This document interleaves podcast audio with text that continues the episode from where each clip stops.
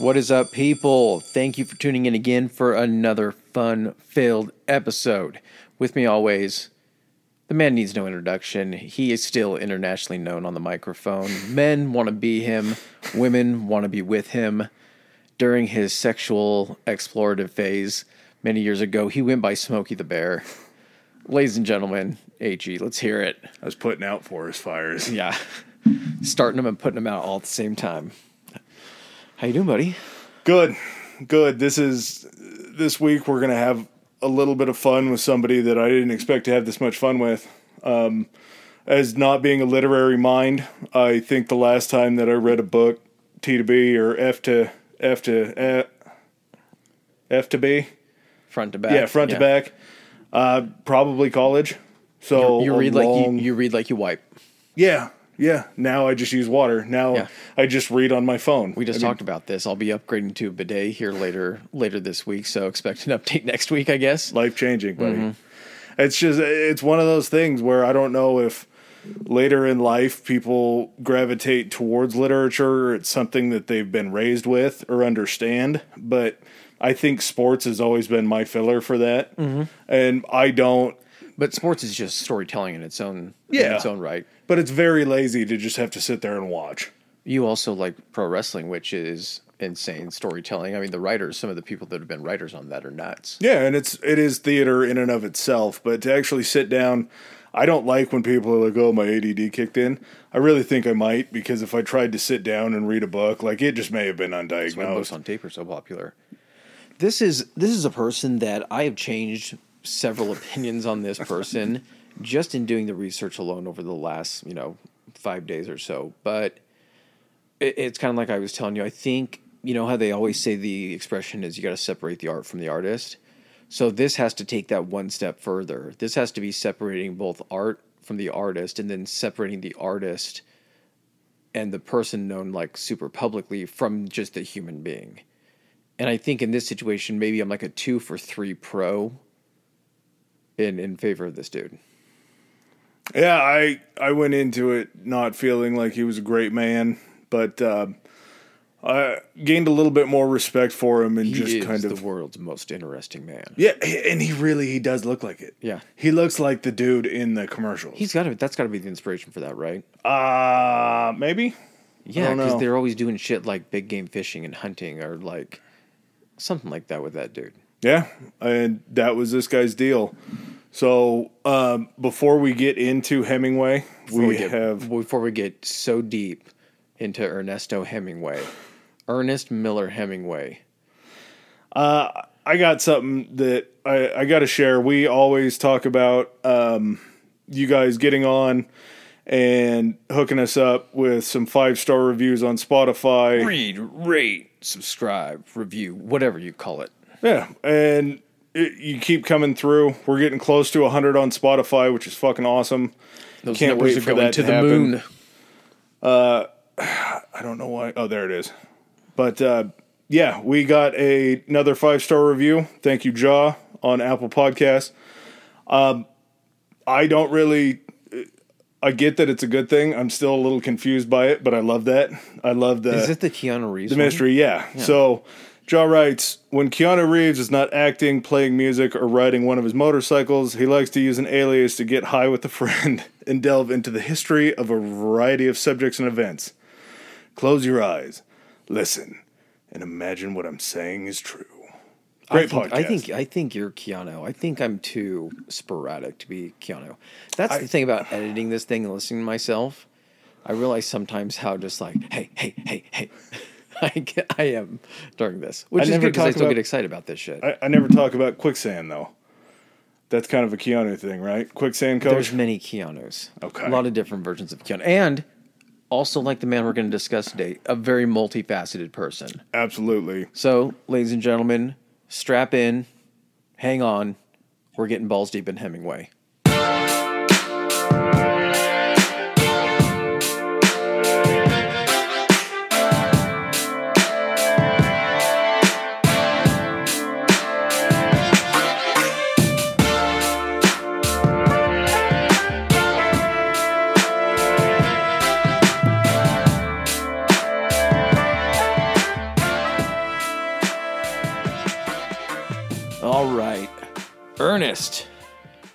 Such a such a hot name. He's no Jim Varney, but he is a character That's in his gonna own always right. be the Ernest that I think of. I hear Ernest Miller. There was a WCW wrestler named Ernest the Cat Miller. Of course, there was. So that's where my mind goes. But uh, but didn't realize this is another issue where like the age of things. Mm-hmm. Had you had asked me when Hemingway passed away, I would have probably said like the eighties. when was it? Uh, I believe it was 1961. Oh, that's right. Yep. Yeah, so I- would assume 20 years you could have moved everything up, but his life falls so perfectly into this little generation that I really can't wrap my mind around. Like w- us as generational, we had Iraq and Afghanistan like really close together, and it was a conflict. I think Afghanistan was the longest running conflict ever. Yeah, he he's he falls into this weird like, and I don't want to call it a sweet spot because of all the shit that happened and how horrible all of it was. It's an unsweet sweet spot. Yeah, but he was born on July 1st, uh, 1899, so right before the turn of the century. And, you know, any, if you've ever listened to this podcast or know anything about history, I mean, from 1900 going forward, he was right at that age too when World War One was kicking off and he was Yeah. old enough to serve. He was still technically in an age where he could have served during World War II, and maybe in a way he did. We'll find out some about that. But and then even at that point to go ahead and live another what 15 or 16 years after World War II to be able to see Korea, be able to see the fucking um, Bay of Pigs invasion and all that crazy shit. Like, not only is this guy, you know, this well-known, you know, famous Pulitzer Prize, Nobel winning, you know, Nobel Prize winning writer, he's also like you you stated when you summarized it, he's the literary Forrest Gump. He shows up everywhere, and I, oddly enough, I don't know why it just hit me because it feels like it was a pretty big event. It's, and I'm sure even though he wasn't in America potentially at the time or for most of it, but we had a Great Depression. Yeah. That was a massive deal. I'm sure it was worldwide, just terrible for everybody. I think we only hear the American side of it, but we had to have been a global enough market by that time that a depression in the United States had to affect other places. That's going to have to, of course, that'll be an episode, you know, about that time. Yeah. But I think it really was the focal point on it was the U.S. Could have been. I think it was just our our markets took the largest hit. I don't think the markets were like the worldwide markets that we would expect them to be. Import business though would have had to have gone down if we didn't have the money to bring those imports in. Yeah, but they always say the place where the Great Depression hit the hardest was like the interior of the country, which wouldn't have been where a lot of like goods and port Okay. services were coming Yeah. in. I have no clue, so that's something we're gonna have to find out about. But it, he just this age group in this generation and just going through and hearing everything that he was a part of and just kind of all of the melee of his life. I got to thinking like if we didn't have the Great War and World War One and then the war to end all wars and World War One and then ten years later like oh shit we're running this one back and doing it again and then after that's like oh shit years later. yeah fifteen So World War One ended in 1919. I want to say that could be wrong, um, but then World War Two didn't kick off. Really, really kick off. It was in Europe in like 39 or so twenty years yeah, 20 years. I was still. we had we had a twenty year window where it's like this is done And the only reason war couldn't happen at that point is everyone was still fucking recovering from the loss of the last war. Well, and then we lead right into Korea, then we lead right into Vietnam, Mm-hmm. then we go into the Persian Gulf and just everything in there. I'm sure I'm missing skirmishes in between. Oh yeah, there's always But- some shit going on. These people didn't live like a common life, and I wondered, had we have just skipped all that, would all of our literary works be different because we didn't have that sadness? Because it seems like a lot of like great artwork and even great It- music. It's born of struggle, I Yeah. Yeah. Well, and you look at it, it's sad to say, but usually an artist gives his best musical work when he's deepest in his whatever drug fucking- usage. Yeah, Yeah. yeah, Alcohol exactly. usage. Yeah, and then when they get sober, it sort of changes. people like to read about happy stuff, but I mean, you read, you know, a lot of the time to get some type of like visceral emotional reaction and struggle, and people going through hardships are kind of what first, I think, what most heavily like impacts you. So I think that's why people like drama so much. yeah. They like to see people going through shit or hearing about people going through shit. The the best way that I think I found that I can process and kind of look at Hemingway in my head is he was a guy who was never in someone else's story. He was never a character, regardless of what he walked into, if it was the middle of it. It was Yeah. just that next chapter true. in his story. He was the starring character in every single situation that he was in. Never ancillary. He always had to. It was either he made it about him or it just was about him. Exactly, yeah. And so kind of getting back to the again back to the the beginning, the front as we discussed, and we'll get to the back later. Um, he was born in Oak Park, Illinois, to uh, Grace Hall and Clarence Edmonds Hemingway. uh, Hemingway, which I doesn't strike me as really a Midwest guy. Oak Park is like a suburb of Chicago, Mm-hmm. so he was kind of born into what I would say would be more than a middle class because Clarence was a doctor and Grace apparently had like the singing voice of an angel. She had She's like an opera singer, right? eh, she that was kind of her aspirational goal, but she had sang in Madison Square Garden, That's which right. I don't know if it had that cachet back then, but it was still the Garden at a very Hmm. It young never age. it never states that it was like Madison Square Garden at like three p.m. on a Tuesday afternoon. yeah, well, Not a lot of people could show up. Uh, It was the- still in MSG though. the Knicks weren't around there either. Yeah, exactly. So and you know kind of growing up his where he really gets his love for like adventure and kind of the outdoors and things like that he's going to take that directly from clarence from his father. And going kind of back to what you were saying about his mother being an opera singer and maybe having a little bit i'm not refinement but maybe a little bit more of that sophisticated taste or something like that um, you could also tell after having her kids from some things that were stated that she said that she had had to like give up her dreams yeah, and like because of the children basically it alluded to it that because of the kids she could no longer follow her dreams There's a- a She's like bit- you you have to be my love now a bit of resentment. Uh-huh. It felt like, but she was. eh, I mean, their their whole family dynamic growing up. Clarence was a doctor. She was an opera singer. She ended up making more money doing like voice lessons Mm-hmm. and like music lessons from their home than he did as a doctor. So I don't know if maybe we just didn't fund doctors back then, or maybe it was could have been did- some bad doctors man Yeah, that's also true. Clarence might have been a bad doctor. He didn't seem like a great dad, all told. he's the doctor you go to to get a prescription he's not the doctor you go to for a procedure True. Yeah. because yeah. you know he needs the business if he's that bad He was pushing pills. But his mom really focused on some weird stuff. He was the second oldest of six. Um, his older daughter or his older sister, I think her name is Marcelline. Uh, she's two years older, and her mom or their mom used to dress Ernest up in the same way that he would dress the older sister Marcelline up. Yeah, and not in a sense of like she used to do that like here and there. like up until was it the age of six? Yeah, getting uh, seven. right? Up until the age of seven, he basically was dressed as a girl. They cut his hair the exact same way that she had her hair cut.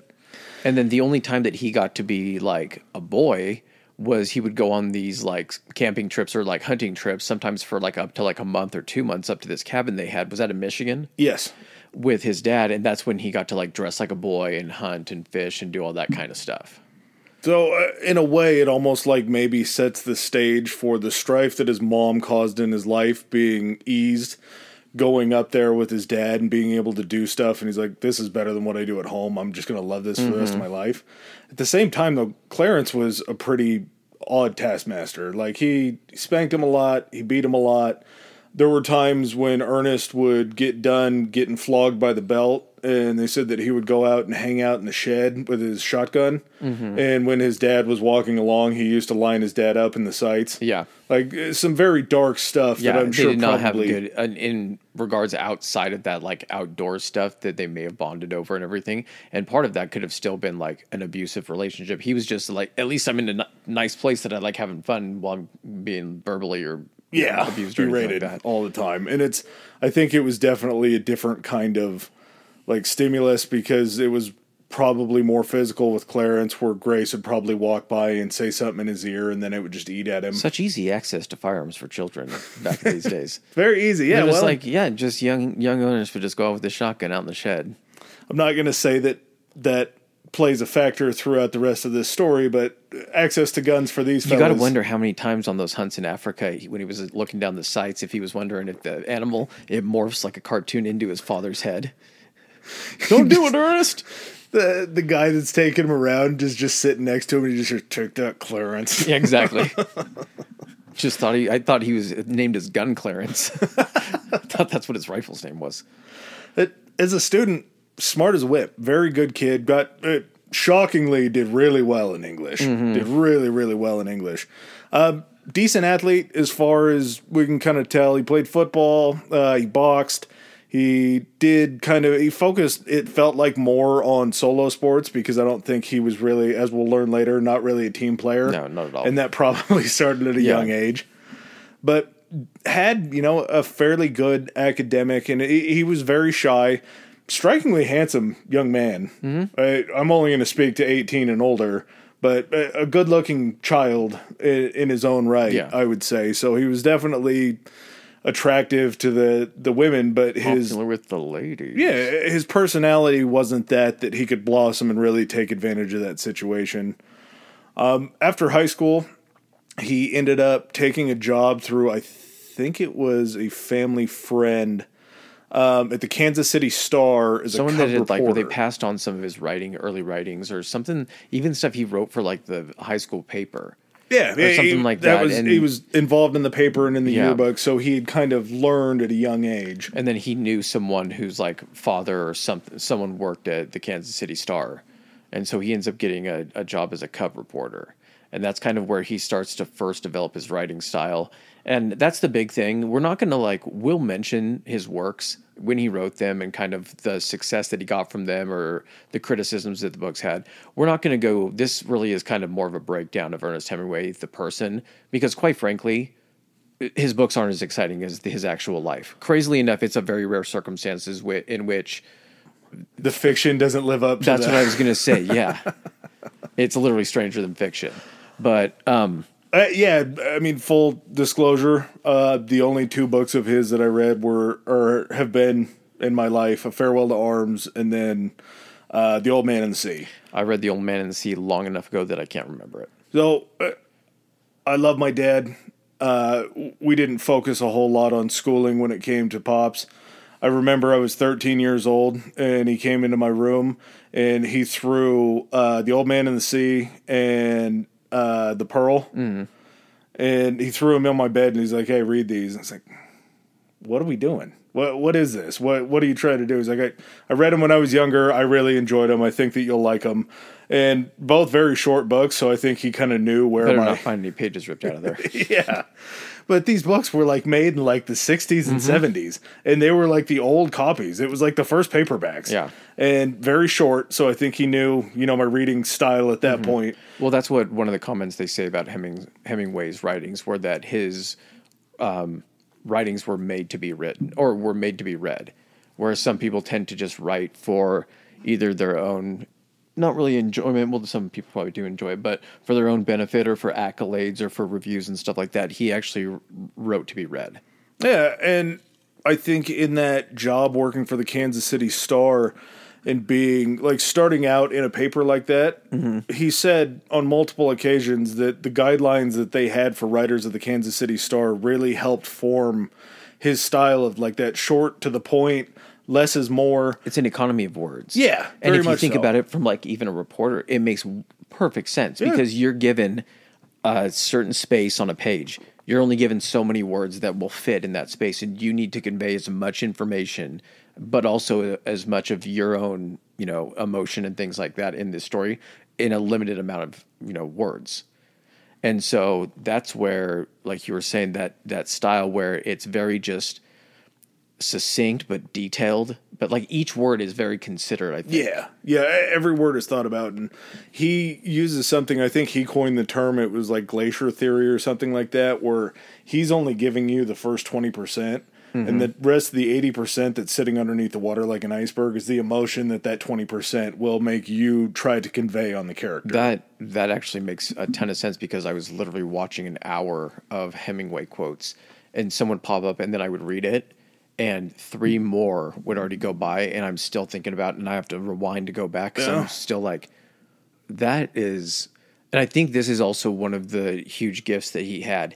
He was able to write certain things and certain quotes that were oddly specific, but were so broad that they could apply to so many different like people. Yeah. But everybody would associate what he was talking about with like a different event or a different portion of their life in which they felt that way. It was just weirdly broad, but it would make you you didn't have two moments in your life that that made you think of. It was one moment. Yeah, uh, and I, really think that that is where, like you say, I think that that's where he shined the most. It was sort of one of those things where, like, you hear a lot about uh, H.G. Wells in 1984 when people are like, "Oh, we can use this as a quote for our side," or "Oh, we can use this as a quote for our side." It's like, no, it was just that general enough It's not to amb- where the stuff's not ambiguous. Yeah. It's very to the point. Yeah, exactly.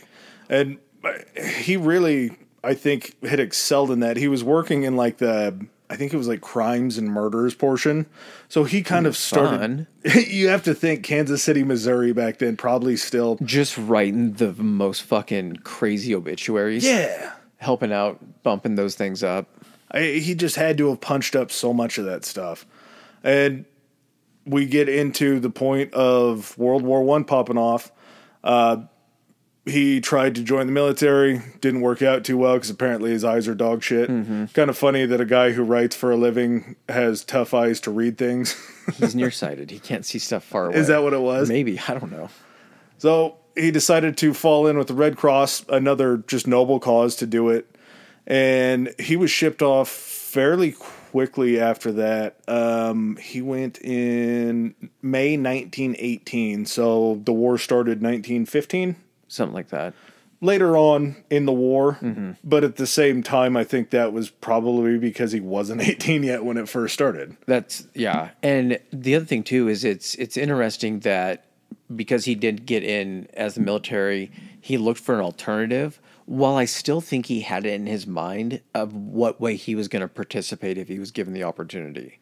Yeah. I think he was like, "I'll go over there as an ambulance driver," which is weird that they'll let someone drive it has bad eyesight. that's driving wounded people around that can't see well enough to be in the military. All right, man, you can't drive a tank, but we'll let you drive this vehicle full of wounded individuals. Exactly, full of all the wounded soldiers. Um, I think that he had an idea of once he got over there that he would be able to find his way into action and Yeah. be able to serve in the, whatever capacity he wanted to. Well, and that's uh, it's a lofty goal, and but it is that expectation of he, like we said earlier, he wanted to be the main character. He mm-hmm. wanted to find his way into it, and so he flew into France. Then he flew into Italy. He I, was think, there. I think he sailed into France. okay, sailed, mm-hmm. and then had to have sailed into flew Italy. across the sea in a boat, and then he would travel probably by rail from France to Italy. Okay, that would make sense. yeah, because flying World War One. Like Not literally yet? like by um like the biplanes, and Okay. it was brand like uh, military aviation was like brand new. Okay. Definitely not going across the ocean. No, no, definitely not flying across the ocean. So he he ends up being sent to Italy, and during a he was going and going around to Italian. We're with the Italians in World War One. Yeah, we got to talk about his first Red Cross move, though. What was the first one? His first job with the Red Cross was there was a bombardment at a munitions Oh, factory. that's right. And he had to pick up like dismembered body parts and mangled bodies and shit, right? Yeah, so he was carrying out. They said that it was. Um, he said that he knew that most of the people he was pulling out were women because of the long hair that was still attached to the bodies, and that was about the only way that you could tell. Sounds pretty rough. You got to imagine that kind of imagery and that kind of like physical touch in that situation has to do something to a guy whose brain is already that creative. To the point to where I'm pretty sure there were points in some of his books where he would reference a situation very similar to that, where you knew that he was drawing on something more real than He, he, Than not. you could tell that he was using, and that's one thing. Okay, I'll say my first thought. He, he, you could tell he used his real life experience to influence his writing or to put that into other characters and those feelings. Mm-hmm. At the same time, I wonder if that ever worked in reverse, where some of the stories about him, maybe that were propagated by him, or where there weren't a lot of other people to corroborate it or whatever. Yeah. I wonder if some of those got punched up too in kind of a reverse way. could have been. Like he was so used to building stuff up in his books and everything and to make them as, you know, as dramatic as he could or as impactful as he could. I see that maybe bleeding over a little bit into some of the stories of like Hemingway the man. more like a chicken or an egg. Like, Yeah. uh, Which one came first? Yeah, was which was punching up the which? stories that led to the punching up of his life, or vice versa? But yeah, after he did the munitions factory, as you were alluding to, July eighth, he is running. Oddly enough, don't know how the Italian military works back then, but he was running chocolate and cigarettes to the boys on the front lines Mm-hmm. Gotta of keep the fighting, man. Army. That's what it's. It, that's what Italy runs on. Just chocolate, and chocolate cigarettes. and cigarettes. Yeah, it's just chocolate and and cappuccino. But yeah, he was running up there and they were attacked again. Uh, he ended up getting shelled and he was very close to an explosion that happened. It blew him back, and this is where sort of the floweriness comes in. I think of his story because I heard heard and read probably four different versions of this story in mm-hmm. history. And these people were historians, so I'm sure that they were just playing into the fact that Hemingway probably made a little bit of it up. Yeah. He said that he, as he was carrying an Italian soldier off of the battlefield, he was shot down and mowed off at the shins by machine gun fire. That's not what happened. I don't think that's what happened. That's not what happened. It, what happened was he ended up being close to a shell blast, and he caught shrapnel in his knee. but he also was And given. then I heard that he then, with the shrapnel in his knee, carried a wounded man out. So th- this is what I'm talking about. Like, I don't see it being the version that you were saying. Yeah. I could see it being he gets hit in the knee with some shrapnel. It doesn't have to be a lot. When you say someone got hit in the knee with shrapnel from glass, small piece of metal. it could have been some small, and it's not like it, it took his leg off, but it was enough that you can't continue to serve, Mm-hmm. even if in the Red Cross, because you can't really walk that well. And so after taking this shrapnel in the knee, he ends up land, landing in a hospital in uh just a shithole, right in Milan. I don't know if it was that bad. I know I I might Oh, ironic sarcastically shithole. saying Yeah. shithole It would be rough to get injured and then have to go to Milan for your, your treatment. for what like six months of recovery time. yeah, and he did receive. It was. I got this wrong a long time ago. Not the Iron Cross. Not the it Iron was Cross. the Italian Military Cross. He was given for bravery. Hmm. So he was given a military award by the Italian government for his actions that day when he did get blown up. So he must have done something fairly valiant. Hemingway. Yeah, I, I would assume that the valiance in the story definitely shone through no matter what version of the story anybody found out about. But yeah, while he's in dreary Milan, he kind of meets somebody who I think was a person he was chasing for the rest of his life. Do you think the idea of this person? Oh, absolutely. Yeah, her name. She was a an American. Um, she was serving as a nurse over there, and he fell in love with an older woman, Agnes von Kurowsky. Good old Agnes.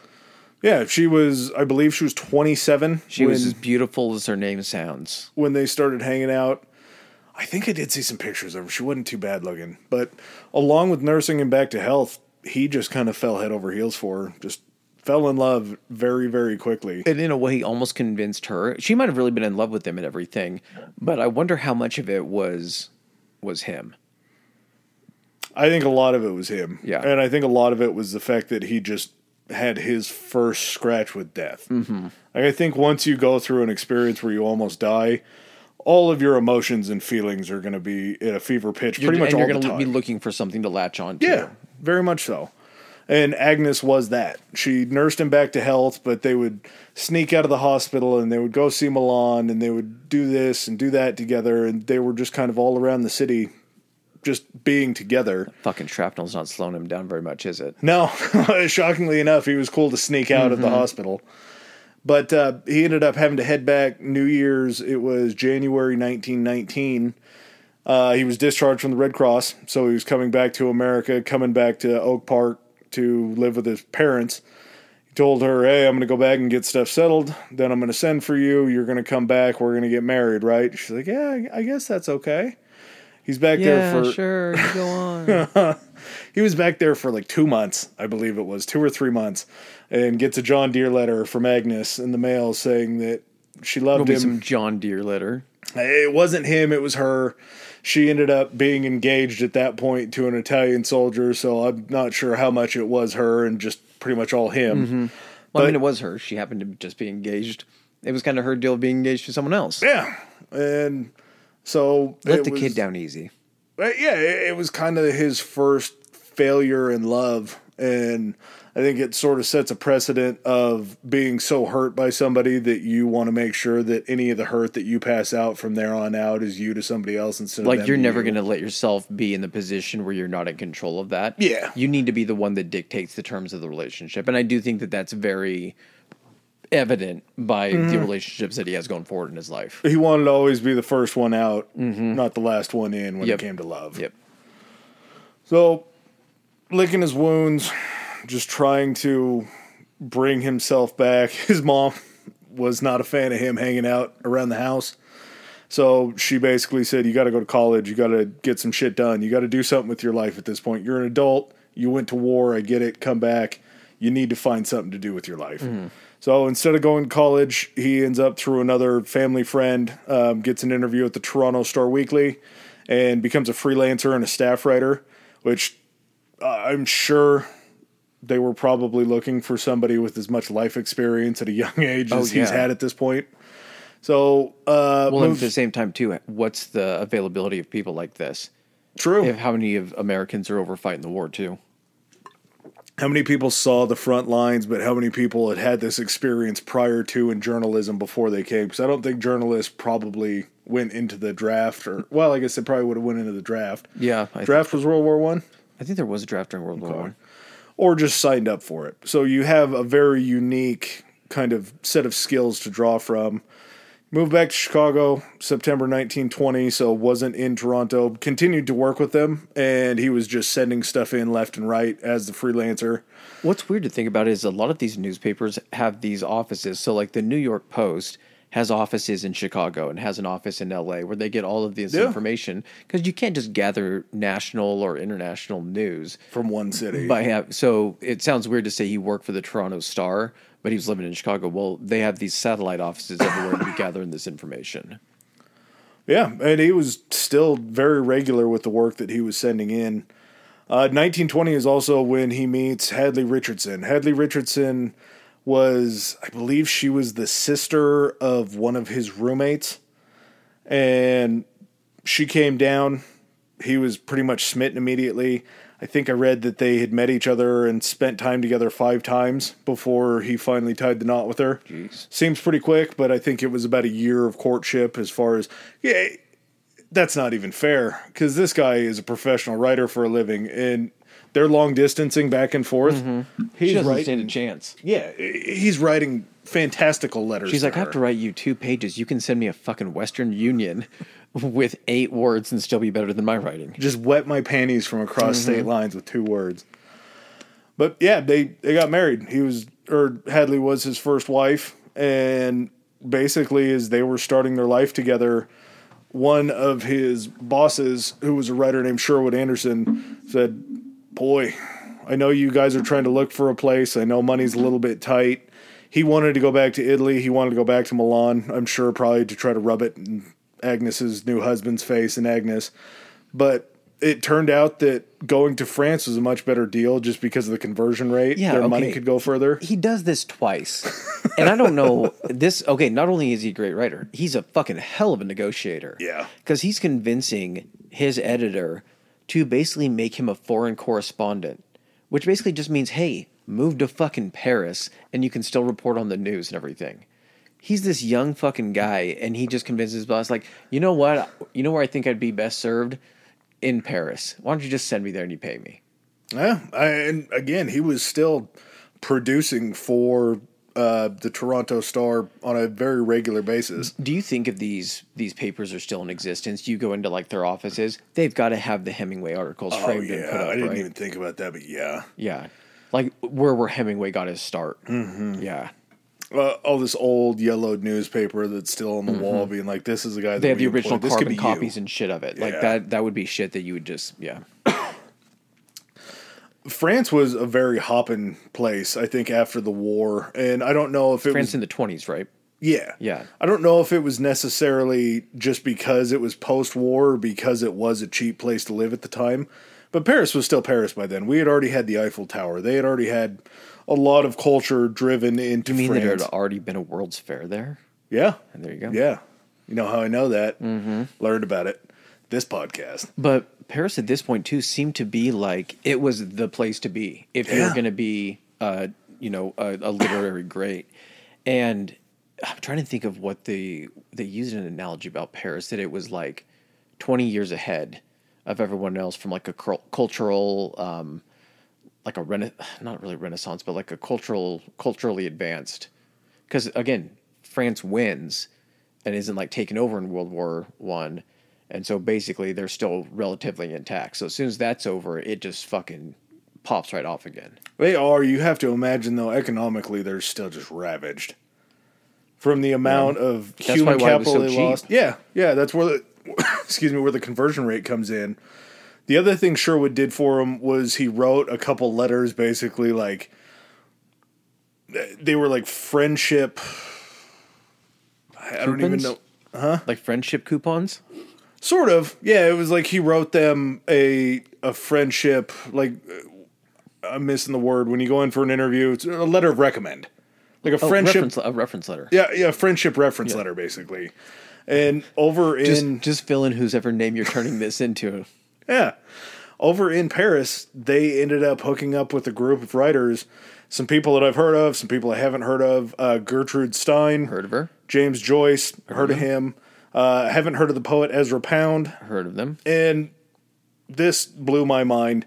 But he actually linked back up with a dude that was an ambulance driver that he first met when he was over in Italy. That was Mm-hmm. driving with the Red Cross too.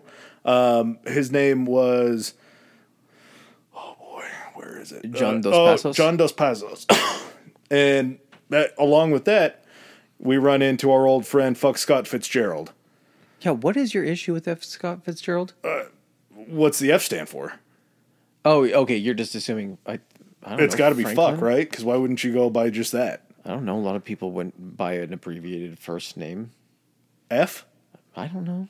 Could I think it was Franklin. Francis, maybe. But if you're just going to give me an F, we're just going to go with fuck Scott. Give me an F. Yeah. Okay. and you'll know him because he was one of his major literary works, um, Gatsby, Great Yeah. Gatsby. So very, very famous in his own right. It was almost like Paris for writers, and I used this analogy with you last night, but Paris for writers in the 20s was like Haight Ashbury for musicians in the 60s. Yeah. If you were going to be somebody in that movement, you were going to have your fingerprints on this area. It's a lot like um, colleges and what they're known for: running back you, quarterback Yes. you, and everything. France was basically like you know literary you at this point. And that's really what it seemed like because you had these guys that would later on be coined questionably whether it was Gertrude or whether it was Hemingway. Hemingway will always say that it was him, but they were coined the lost generation because they were the generation that had seen the Great War. And at this point, it was still the Great War and the war to end all wars Yeah. because they didn't Who have would be fucking crazy enough to start this shit again? Same folks? Yeah. Same folks. But uh, they, it, it was so kind of cool, their little clique that they were in. They had this place called the Shakespeare and Company bookstore that they would go to. And you can actually still go to today and see the logs that they, like the books that they were checking out to reading, like their log sheets for what they had checked out. Really? Yeah, so you can see all these famous writers where they're pulling inspiration from, from what they were reading at the time that they were writing things. It's fucking nuts. It's so cool to think Do you about. think of them sitting around like the cast of Friends in the coffee shop and just bullshitting? Uh, yeah, I I don't know that reference, but I can just Hemingway is fucking Joey. Just sees a woman walking. He's like, "How you doing?" the amount of cigs I bet that they had to just sit around and Oh, smoke back in Jesus. France was nuts. But they just kind of formed their own group over there that were able to bounce things off of each other. There were parts where Stein Yeah. or um, Hemingway would write things, and Gertrude would look at him. and She'd be like, "Too many words. Less is more here. You Yeah. cut out this, this, and this. You're still conveying the same meaning. You're just adding more to Yeah, it. Yeah. Think of having those people to be able to bounce shit off of. Yeah, Like you get it nowadays with like certain musicians, or you know, if you want to compare it to athletes, uh, guys going to like uh, tight end U, all trying to weirdly like help each other out because you think these guys are supposed to fucking hate each other being on opposite teams. But yeah, you have basically not only are you one of the best, you know, writers of your age, you are now getting inspiration from other people who are also considered the best writers of their age. yeah. You And just different perspectives and suggestions and all this shit. Well, and everybody had such sort of unique writing styles too that you could almost it was like an amalgamation of thought mm-hmm.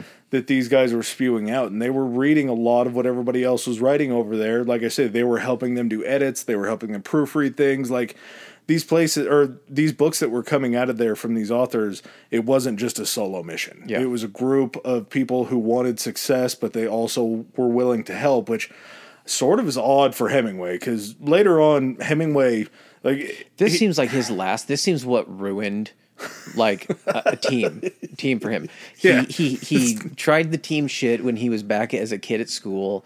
He was kind of solo throughout up until this point. He's like, you know what? I'm gonna give the team thing another try. And then he realized throughout the course of these relationships that he had with these people that he's like, you know what? Nope, don't like it again. Not not a team player. Yeah, he shifted gears from groupthink to competition so quickly mm-hmm. that it just completely changed his outlook on things. His his complimentary style is about as backhanded as you can get, just with some of the things that he said about Joyce's works, about Fitzgerald's works.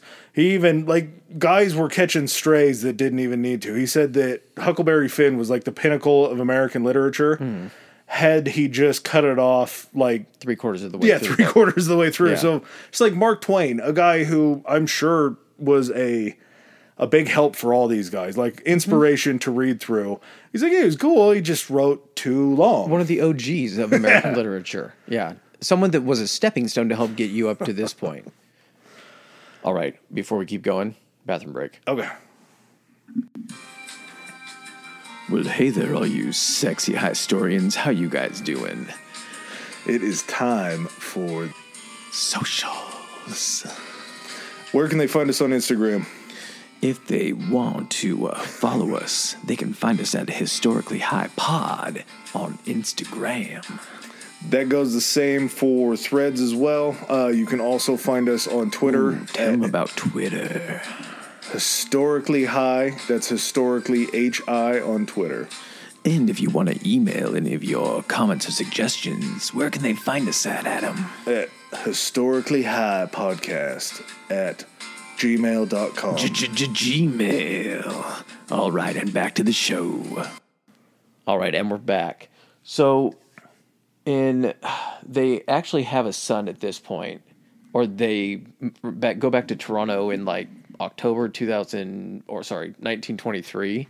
And do they go back and then have the son, or do they have the son in France? They have the son in Toronto, I believe, and I think he probably like it was a time when he wanted to go back, probably because the Toronto Star's like, "Yo, we're still paying you money. We'd like to see you." Yeah, so so maybe come back and see us for a little bit. you got to check in, dude. Maybe the healthcare system in Toronto could have been better. Yeah. Hey, you've been writing a lot of stuff. Have you been sending us all of it? so, John Hadley Nicanor. Seems like a weird name. Yeah, you would think that uh, an all-white kid probably wouldn't go by Nicanor, but it turns out that he was named after um, Ernest and Hadley's favorite bullfighter because they're starting to spend some more time in Spain, and a guy who arguably is the head cheerleader, somebody that we talked about in our bullfighting episode. This is right around the time that Ernest becomes the bullfighting lover that he was, and uh, just really, really crazy how much his love was of bullfighting, and we'll get to it kind of in a little while. No, they did have it in France too. Remember, we did talk about that. So Yeah. he didn't always even have to go all the way to Spain for that. but he, he really Spain was just a a great place for him, and he revisits it so many times in so many different spots. Do you think this is completely irrelevant? But do you think he saw his first bullfight in France and he's like, "What is this?" And they're like, "Oh, it's something. You know, they do this in Spain. That's where it was founded." And he's like, "Well, shit. Then I got to go see the real thing in Spain." Yeah, I, I mean, it could have been. I don't. I don't think that he had been to Spain at that point, and this is really sort of before they. I'm sure he had traveled to Spain at some point. Maybe just not something that was documented. Yeah, I he mean, seems like someone that's just fucking going anywhere and everywhere. Well, their first, and we'll talk about it here in a second, but they didn't visit Pamplona until 1923. Oh, that's right. So there's still some time. So this would have had to have been um, before that. But family return finally, uh, and this is just a little bit into the future, 1924. Hemingway's first kind of book that he produced. It was a series of three stories and 10 poems privately published. The first thing was actually yeah, the first thing that was kind of published, right? Yeah. Yep. Three stories and 10 poems. It was privately published in 1923. And then his first mass publishing in our time was 1925. So he hasn't quite risen to the novel yet. It's mostly just short stories, poems, kind of different artistic renderings of the writing form that he's putting out. But he hasn't put together that one solid, cohesive banger yet. Gotcha. Okay. So yeah, um, one thing that led to that was F. Scott Fitzgerald had dropped The Great Gatsby in 1925, and as soon as Ernest, in that competitive way, saw the adulation that Fitzgerald got for Gatsby, he knew that he had to put out a novel. He knew that he was now a step behind one of these guys that he felt like were less than his equal before. Yeah. So, uh, and that was like he was he was ready to go, and that leads into kind of where that all came from. Um, the so Hemingways, was in our time after Gatsby. uh, I believe it was before. Okay, so he, technically he hasn't con- released what's considered his first novel, right? No, and again, um, the In Our Time was just another collection of short stories. Oh, okay, gotcha. So it wasn't it wasn't like- a full cohesive Yeah. story, one one full story. Okay, that makes sense. exactly. So, like you said, the Hemingways first visited in Pamplona and did this festival of um, San Fermin in 1923, and that was where was that where he first became fascinated with bullfights? he just he fell for him. He they again, like we talked about. That's like in- the OG bullfight to see. So, like, like we said, I I don't feel it necessary to go see a bullfight even for research purposes. But if you're gonna go see one, I could see why that would grab you by the the the whole pageantry of the running of the bulls and all that kind of stuff, and then the bullfights. For for someone like this, that literally just again, he thinks that this is a part of his story, and he's just discovering a love that's now going to be you know part of his loves going forward. Yeah, it's less of a festival of San Fermin and more of a festival of Ernest Hemingway. It's like the first festival of. Ernest Hemingway in bullfighting. Uh Uh-huh. huh. Yeah. and he absolutely loved. He would get Hadley up in the morning. They would watch the running of the bulls. There were later, on- like he would be bringing other expats over and other people from America and be like, "You guys got to see this shit." Like they just kept going back and back and back, and eventually, like he was talking people into doing the running of the bulls. I never saw that he had done it himself, hmm. but like he was convincing other people to do the running of the oh, bulls. yeah. For his basic like enjoyment, So Which- he could watch it, and then in one of his books, Hemingway ran with the bulls or some shit like Yeah. that.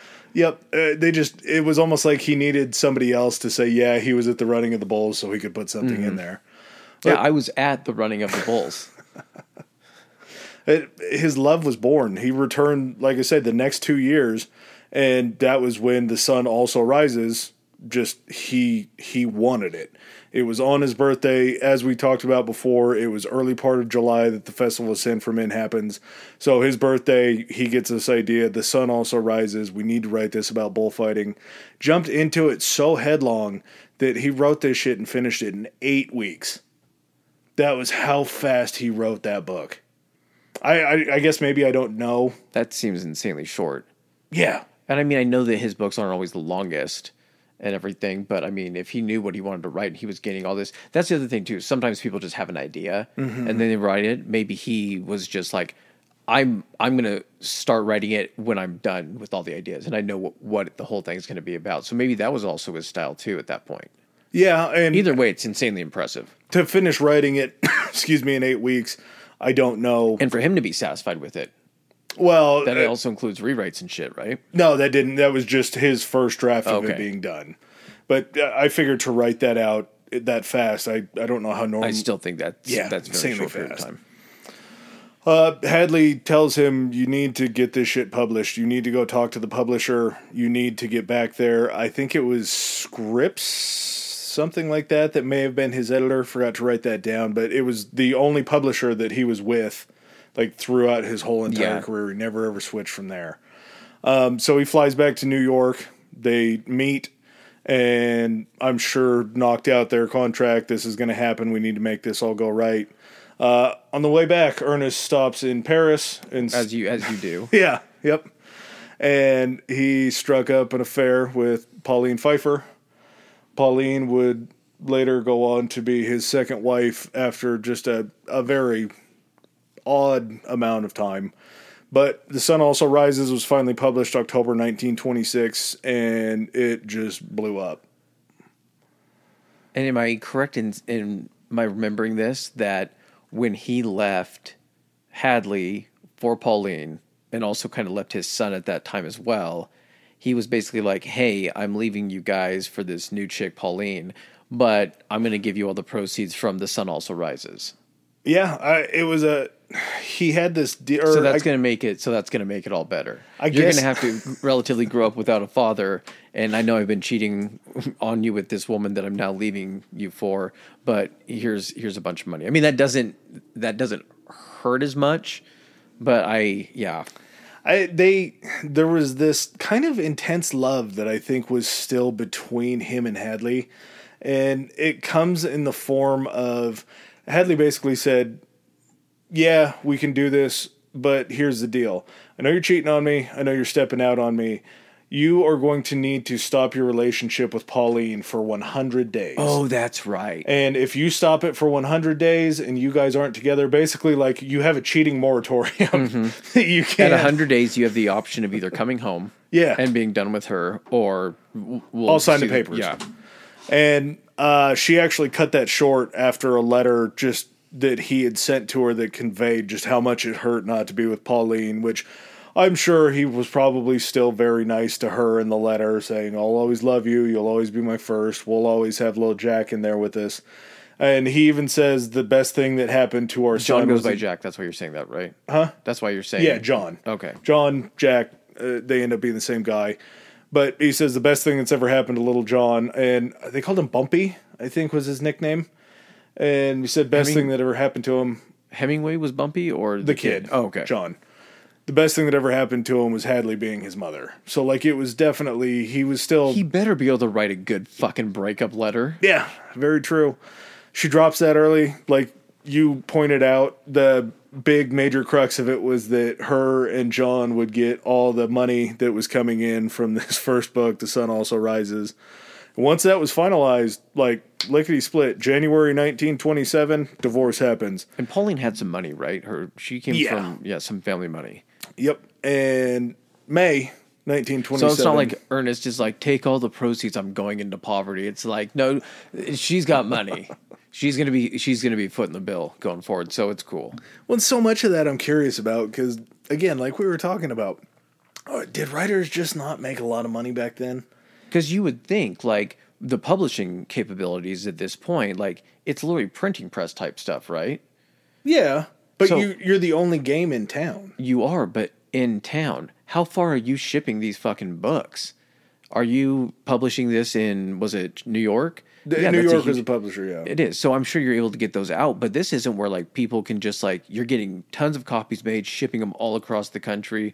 New York Times bestsellers are blown up and you're rich overnight.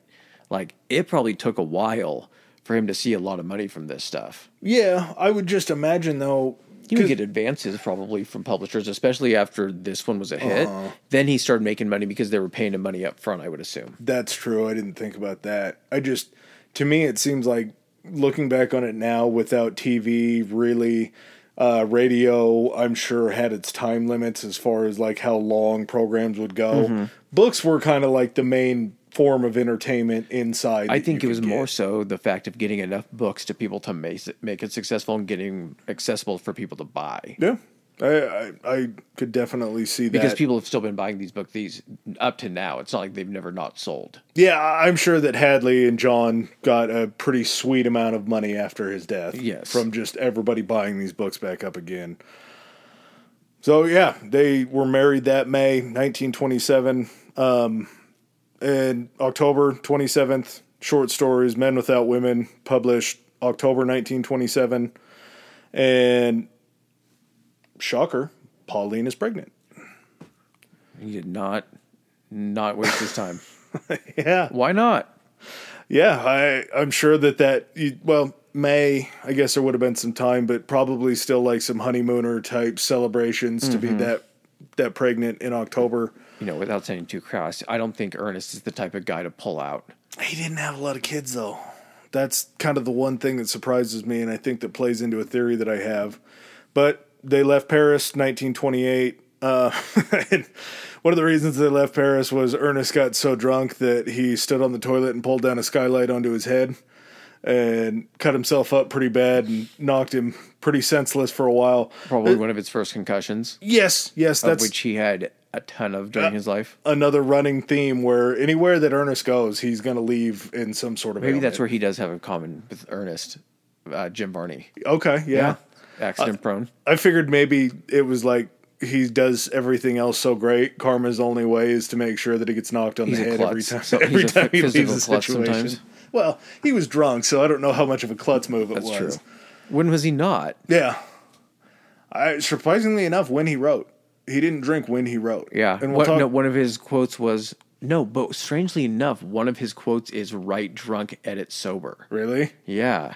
So I think there might have been some bullshit to that. I, I see him as a guy. He also wrote early in the morning. Yeah. So you could say he wrote hungover. And maybe still drunk. Maybe still a little drunk from the night before. Yeah. Is that the catch? You just get so drunk before you go to bed that you're still able to wake up and write a little bit drunk. You can't have a nip at 7 a.m. because you're still drunk from 4 a.m. Exactly. Yeah, could be. I mean, that's it's certainly a workaround. So on June 28th in 1928, uh, his son Patrick is born. And Kansas City, Missouri. In Kansas City. They're back kind of second home. And then that same year, he got a cable. Yes, they still did cable communications from his mom telling him um, that his dad shot himself. And kind of going back to his father, uh, Clarence, apparently he had, you know, a ton of bouts of like depression and stuff like that. And so, He was really, really worried about money. yeah, And one of the darker parts of this is he was so worried about money that Ernest had sent him a letter back saying, I'm going to send you whatever money that you need to cover whatever you have going on. And it showed up like minutes to hours after he had committed suicide. I So, didn't know that. yeah, it was like it, that quick, and that may have been punched up just to kind of drive it home. But there was a letter in the mail going back to Clarence saying, mm-hmm. I'll send you the money.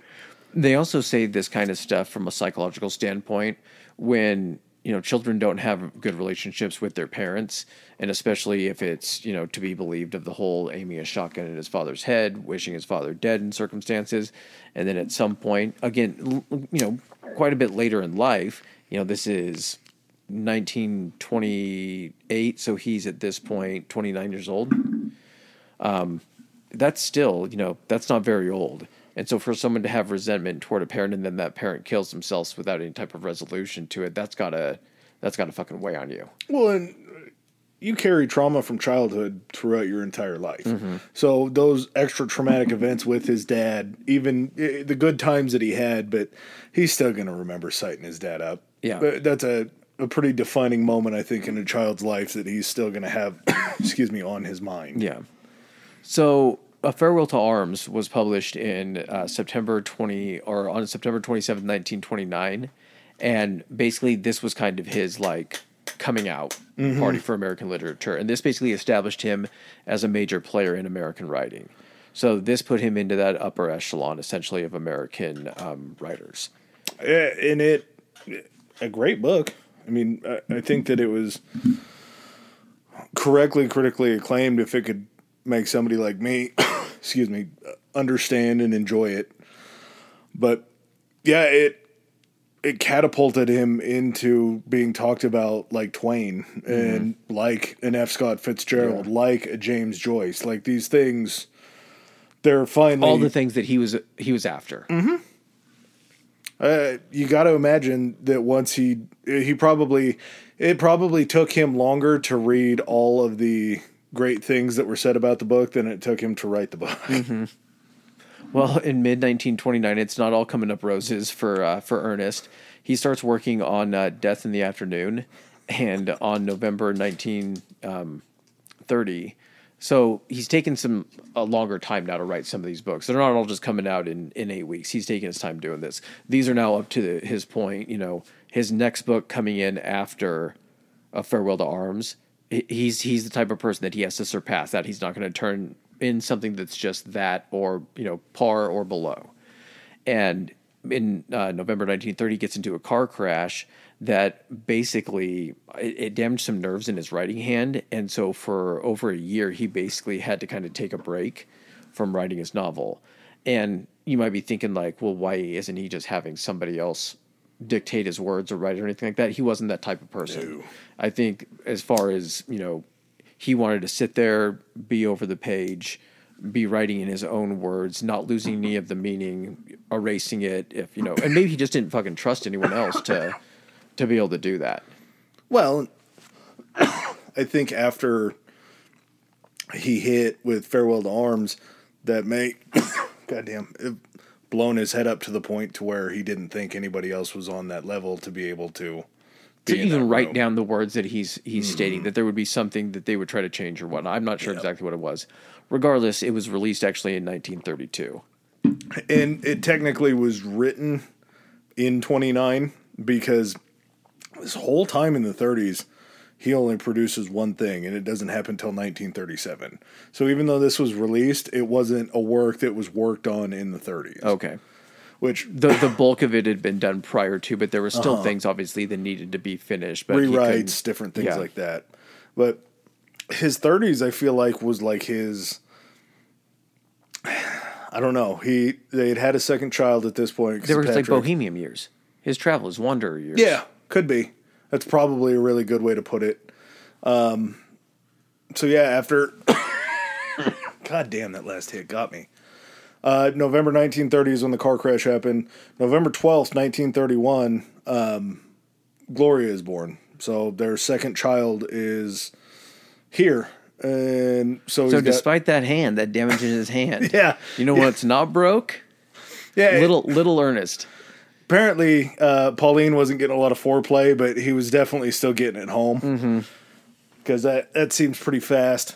Uh, and that was kind of where something just sort of changed in the way that I think Ernest looked at life because Pauline's uncle bought them a house down in Key West and they were still kind of traveling between Wyoming. This is going to be a sentence that nobody's ever said together for these places Wyoming, Cuba, and Europe.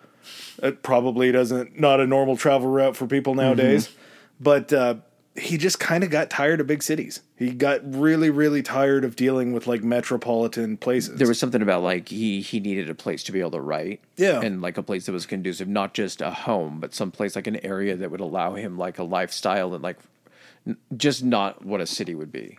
A Well- chance to kind of clear his head and focus.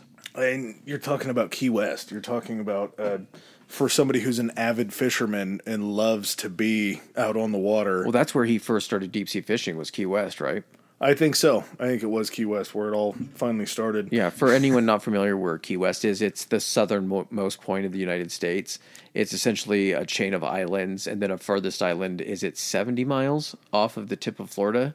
Um, I think it's closer to Cuba than it is to Florida. Okay. So I, I don't know the age range or the mileage range, but they did say it's closer to Cuba than Yeah. it is to Florida. And excuse me, I, I just I have to imagine moving to Key West after being in a situation of living over in Paris is just a complete culture shock. Oh, yeah. Probably for Pauline, I don't think um I don't think Gloria obviously wasn't old enough because she was just born. But even Patrick, I don't think it was enough for Patrick to have that big culture shift. Yeah. But his relationship over there was so much more di- or so much different because he had an extra room to write. Like he had his own place that was, Mm-hmm. I think it was like the second level in their house, maybe like a, a, separate area. Yeah. Mm-hmm. But he had like the run of that whole area. And like the people that he would hang out with there in Key West were like locals. Like he wasn't like rubbing elbows with like people in high society. It was like the locals of Key West, so like fucking fishermen and like people in like fucking like regulars in bars that he would go in and like Yeah. meet like daily and stuff like that. His buddies just hung out at the local bars. Yeah. and so he he wasn't for all intents and purposes a very successful author writer in the world but he just liked to go downtown probably in a sick ass early Tommy Bahama or Tommy Bahama before Tommy Bahama like he had his flip-flops on His Bermuda shorts. uh-huh and he just some kid from Chicago that just figured out how to tan he's just down there living life with those guys and I think this is I don't remember if it was Cuba or if it was Key West where his fondness for daiquiris started. Um, oh god, I think it might have actually been in Havana because that's where he ends up living for a long period of time. The longest period of time where he stayed in one place was actually in Havana, Cuba. But I'm trying to remember what it was called. It was called like the Papa Double. Yeah, Papa. Uh, yeah, Daddy's double. Yep, it was the, the Daddy Double. So it was the Papa Double, and I'm pretty sure that that's what was like his drink of choice in Havana. Um, so at this point, like you're saying, in the 30s, kind of the Wanderer years, um, Pauline and Ernest went on safari in Kenya in 1933. I'm not sure if this was his first one, but I know that during his first safari, he shot 30 animals on his first safari, and it included like three lions and then a bunch of other shit. He which seems a little excessive for Yeah. fucking like 30 like I, I there's think a it was problem when weeks. people go over and kill one, which I'm not pro or anything like that. I think it's I think we've gotten to the point now where we don't need to fucking like kill like majestic African animals Yeah. and shit. But to go over and just be like, I'm gonna kill thirty of these fuckers. that's it. One a day. I mean, that's just a month of killing straight. That's you're extremely successful, I think, if you're shooting one thing. But if you're not like dis- discreet or like you don't care about what you're shooting, it's probably a little bit easier if you're hunting everything instead of just one thing. just anything that moves. Mm-hmm. There could have been like a another guide for another group of hunters over there that accidentally got in his crosshairs. Yeah. This we're gonna get dark here.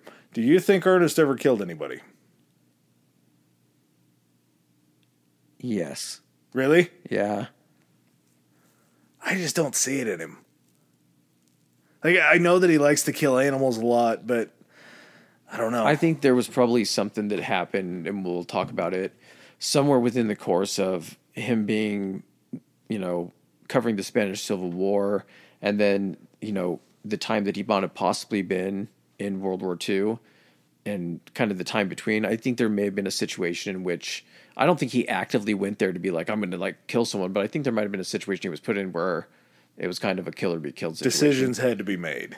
I it's as it, for me it's as likely as it is unlikely. Yeah. It's Yeah. I'm neutral about it. I don't have a yes or a no, but it's I feel like it is possible. I just it's something that's kind of overarched this whole entire study for me. Like with as obsessed with he is about death and domination of things, the mm-hmm. fact that he never took another man's life surprises me, but also at the same time, like I think he got enough of his aggression out doing this shit and watching bullfighting that he probably didn't have the desire to kill like an actual human. I being. think he had he was put in enough situations where he had the opportunity to do it. and nobody was going to say anything about it. Yeah, that it might have come up at, at- at least once. Um, but yeah, so they end up he ends up buying a boat called is it the Pilar? Yep. in 1934, and it is pretty much it's either in Key West or it's down in Havana, right? Uh huh. Because it's the boat he uses to basically fish for marlin in. Uh, Yeah, and he's just running it back and forth between the two because it's so close. Yeah, and uh, that's 1934 is when he buys the Pilar. Uh, to Have and To Have Not comes out in 1937. Again, that was the only novel that was completely written inside of the 30s. So for the bangers that he put out when he put out a Farewell to Arms, or when he put out um, Farewell to Arms was second, and why am I blanking? Oh, The Sun Also Rises was first. yes, and then Death in the Afternoon was out. Yeah, 32. so he hit um, Sun Also Rises was going to be in 1926. Then um Men Without Women short story 27. Uh, you have Farewell Farewell, to Arms. Arms 29. Death in the Afternoon is what do we say 32? Mm-hmm. That's a pretty solid hit list in about 10 years there where Oh, yeah. things just are happening very quickly. So to go like almost a whole decade, and I guess it was only a five year break, but it's, it was it's four pretty distinguished works by the time he's like 31 or 32. yeah. So for him to kind of have this little wanderlust travel and do your own little thing, uh, that's cool. Also, um, Safari in Kenya, he caught dysentery. Thank So, like we say, there's always just a little bit of karma that sneaks in on him. Like he, there's something that always is amiss whenever he travels. And Africa thanks you for coming. Killing Yeah. one of our animals. he got, he somehow got Montezuma's revenge in Kenya. That probably wasn't that uncommon. no, no, not for a for his kind of guts. So in uh, 37, yeah, to have and have not, um, the only one written in the 30s. Now in 37, little thing starts popping off called the Spanish Civil War, And so he's like, "What? What's that? There's shit going down in Europe. I think I need to be over there covering it." So he switches back into like reporter mode, Yep. and he still has these contacts where it feels like who's gonna first of all who's gonna say no from a news publication if Ernest Hemingway comes in and is like, "Hey, I want to be a reporter. I want to write stuff for you guys." First of all, no one is saying fucking no, but he still has these contacts where basically does he go back and serve as a reporter for the Toronto? Uh, I think this was still the Toronto. He worked for a, a newspaper in Chicago kind of as well when they were there. Being in Key West, I don't know who he was working for exactly, but yeah, he was just a war correspondent that ended up being able to go back over to Spain. So when he ran, when he got over there, he ran into another writer named Martha Gellhorn, and Literally and figuratively. yes, and He, he knew her from, he had met her in the Keys before. So they had had sort of an introduction before, and now they're meeting, but this time Pauline's at home. and if if anything of his past his past actions have shown us, when he runs into a woman and his wife's not around, Anytime- divorce divorce is not far behind. Anytime you hear a woman in this story, she's either going to be related to Hemingway or he's going to end up marrying her. Yes. Like that's it's either one or the other. Yes, and he will be cheating on his previous wife Yep. with the one that he's going to marry. So yeah, So uh, while over there, things get sort of interesting and there's sort of like I don't know if I would call it conspiracy because it's actually fairly true, but being over on the Spanish Civil War side, he was on the same side trying to fight basically against so the, the Franco. Yes, so the Franco was with the rebels. So you had uh, Nazi Germany and Hitler supporting Franco and the rebels, and then you had this Russia basically supporting um, the established government, whoever it was in Spain Yeah. at the time. And the communists though. E- Exactly, but you also, but on the other side were the Nazis, so the fascists, and Hemingway was like extremely anti-fascist. So he was basically coming over there, and like you know, he wasn't one to, and I've heard this description of it, it's really accurate. But he was never just going to go over there and spectate. Yeah. His intention, regardless of what he provided for his reasons, he was going over there as a participant. He was going over again the same theme to be the star of the show. Exactly for the new chapter, the new character in his book, and so he takes the side essentially of you know the the Russians who are backing not really the Russians but the side that was being backed by the Russians, Communist. eh, the communists, and he starts to kind of establish relationships with these people. In in what manner and for what purpose? It's kind of speculative. Well, he and it was found actually in the Russian archives had a file with the precursor to the KGB. Yeah, I forgot what it was called. It was like four four, Four letters, letters, something. yeah, KV something or other, NG or- something yeah, that something, yeah, yeah. doesn't exist anymore. Bad organization. Yeah.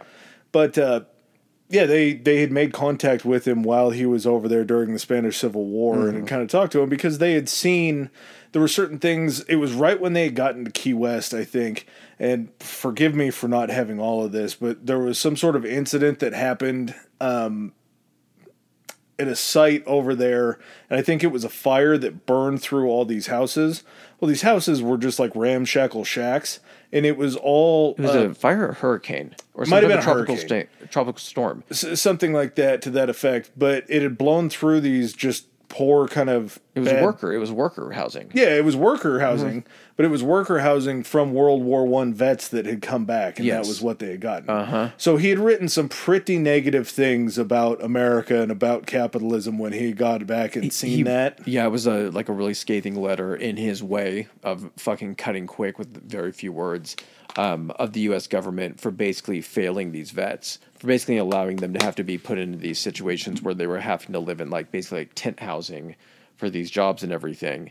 And so yeah, I think that perked up the the Russians just and again they're not you know considered our our enemy at this point you know No. they're, they're going to be our allies in World War II but there's always going to be some suspicion that immediately right after it's Cold War Well, capitalism is always the antithesis of Yeah. Mm-hmm. communism. Anytime there is capitalism, there's always a fear of communism. Yeah. That's, that's sort of how it goes. but they saw he may have been disgruntled with the you know the American government and had had a couple conversations. The details aren't specific, but I'm sure there was a couple pitches of like, hey, well, you don't you come over here? We can help you out a little bit, or you can start giving us some Yeah. information. We'll help you out.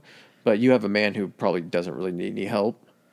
Not only that, the, the weirdest thing I think, and that's saying that's weirdest is carrying a lot of water in this podcast, but he was so not political in the things that he did and said. Like he kind of gave it to everybody. At, at their Yeah, the time. only reason that he wrote that letter is because it was something that directly was related to him. that he saw Well, with his own eyes. Yeah, he was well- just reporting what he saw in a very scathing manner. and he had a and he had a direct connection and sympathy for those because he had served himself or was wounded and saw what happened in World War One. Yeah, and not to say that communism is right or fascism would have been right at that time, but he had already been over to Spain and seen what he had loved about Spain for so long that he didn't want to see fascists come in and ruin Spain Yeah. because that was what he loved. So it wasn't necessarily about a political ideology, as it was just about what him seeing as something is right and something is wrong. Yeah. So the connections that they had, like Chris said, not anything that I would say was solid. Like when they looked through the article, or not the article, but the file that they had on him, he hadn't really given them anything of No, it was it was basically like a dossier on him Yeah. about what how they could possibly try to reach him or try to get him over. It wasn't like he had a file of missions that he had done for the pre KGB or anything. Yeah. So I mean, it, there was a connection, not really that connection, but uh, after he gets back, early 1939, Hemingway moves to Cuba. Havana. And this is during the separation with Pauline, as we sort of alluded to when we introduced Martha into this story. Uh, he was joined by Martha down there, so I'm sure things started off pretty hot and heavy down in Cuba. But uh, after the divorce was finalized, he married Martha November 20th in 1940. This time, in that same weird place, that same odd travel triangle of Cuba, France, or Cuba, Europe, and Wyoming, they were married in Wyoming. Well, and you got to think like at a time, probably like a, a question would be like, well, why is he living in Cuba? Like this is at a time where if you're thinking about it, this is pre Castro, Yep. pre you know Bay of Pigs, all that kind of stuff, pre um, what's what was it called when they were uh, Cuban Missile Crisis. Yeah. So Havana is basically just like fucking popping. It's gambling. It's fucking nightlife. It's all that crazy shit when you think of like fucking Cuban flavor and all that shit. Yeah, I, I could go on for days about all the cool things. I think that can't do it. Well, Can't- even can't say it out loud. All the cool Cuban things that like it's.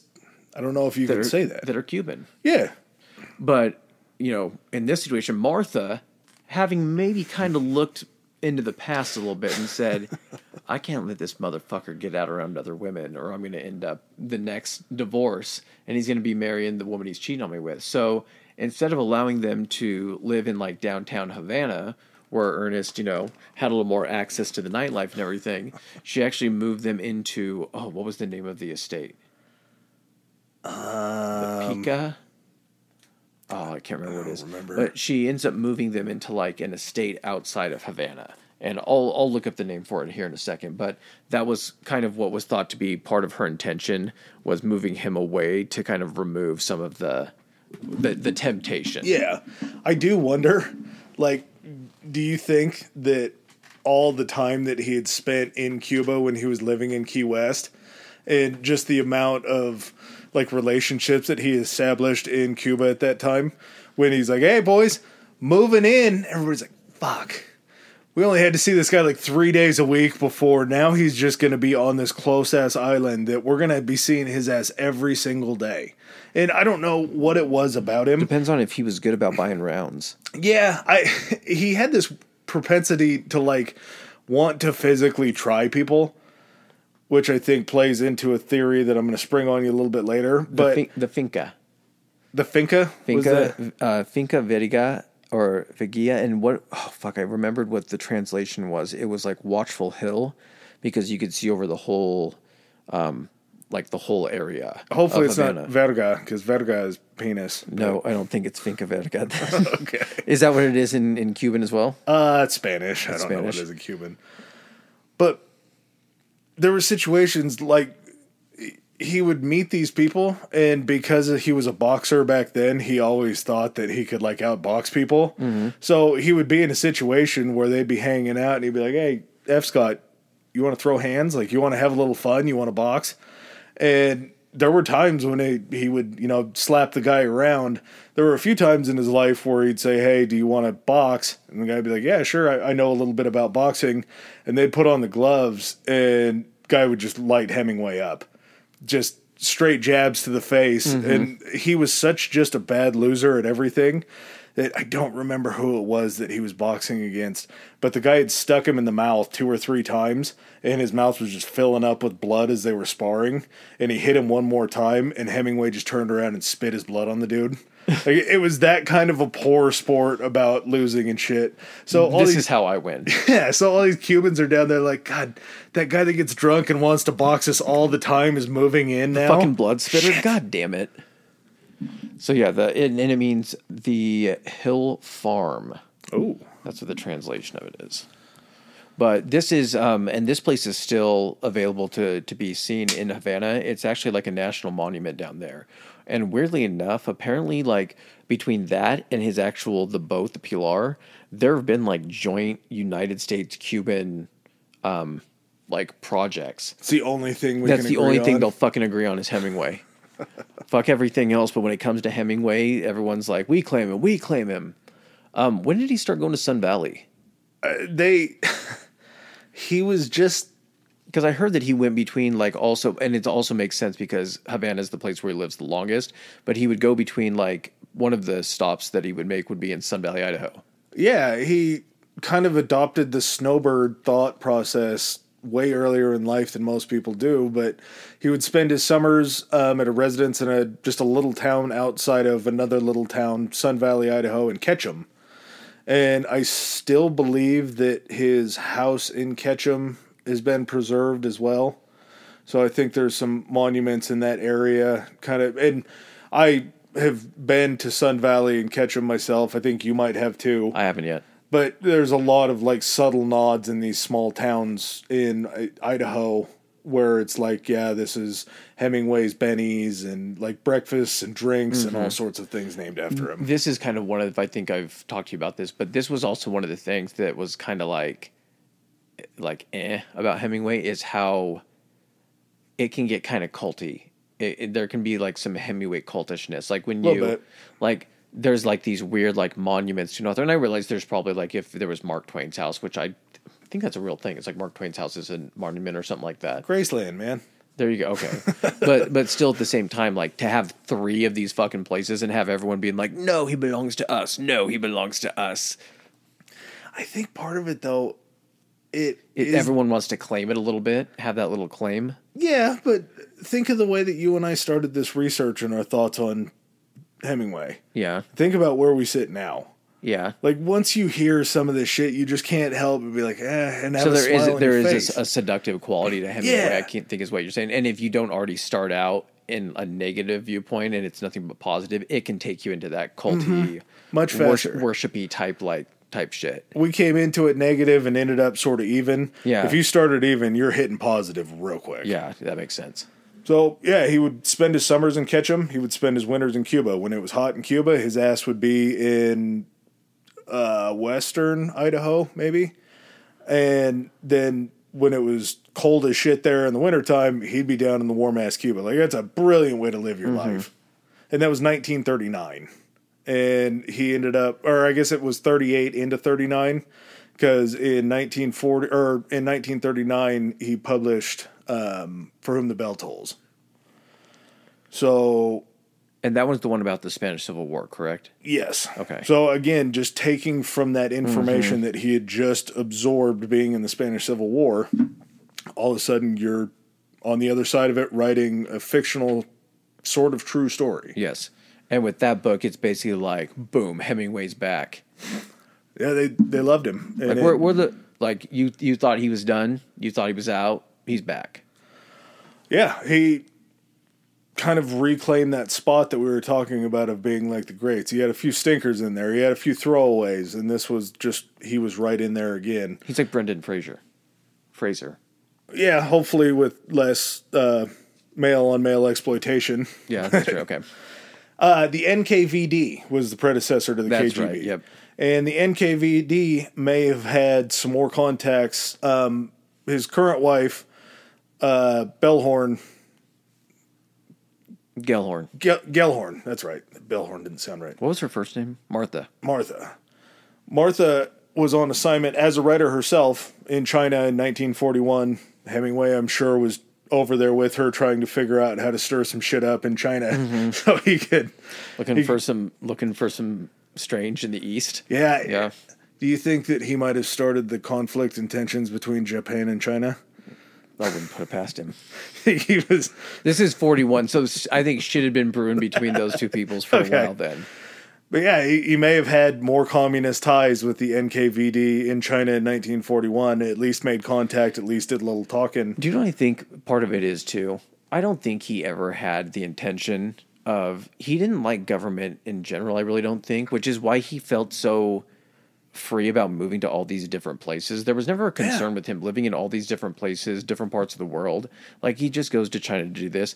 I think part of it what it was also is it was just like for the story. Like, why can't I talk to these guys? Like, this would be like cool. I could write this shit down. Like, I should play Yeah. these guys a little bit. Like, find out where it fucking goes. Like, it's part of the adventure.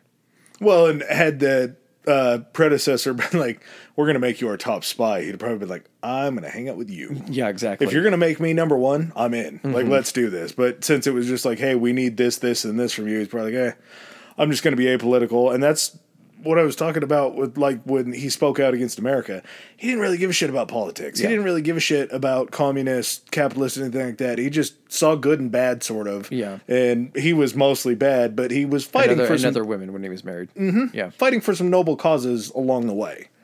And so again, this is 1941. So depending on when in 1941, if it's not toward the end of it, the Japanese haven't bombed Pearl Harbor. I would assume at this point. because Um, they they had moved back to Cuba or they had returned to Cuba before the U.S. declared into World War II. Okay.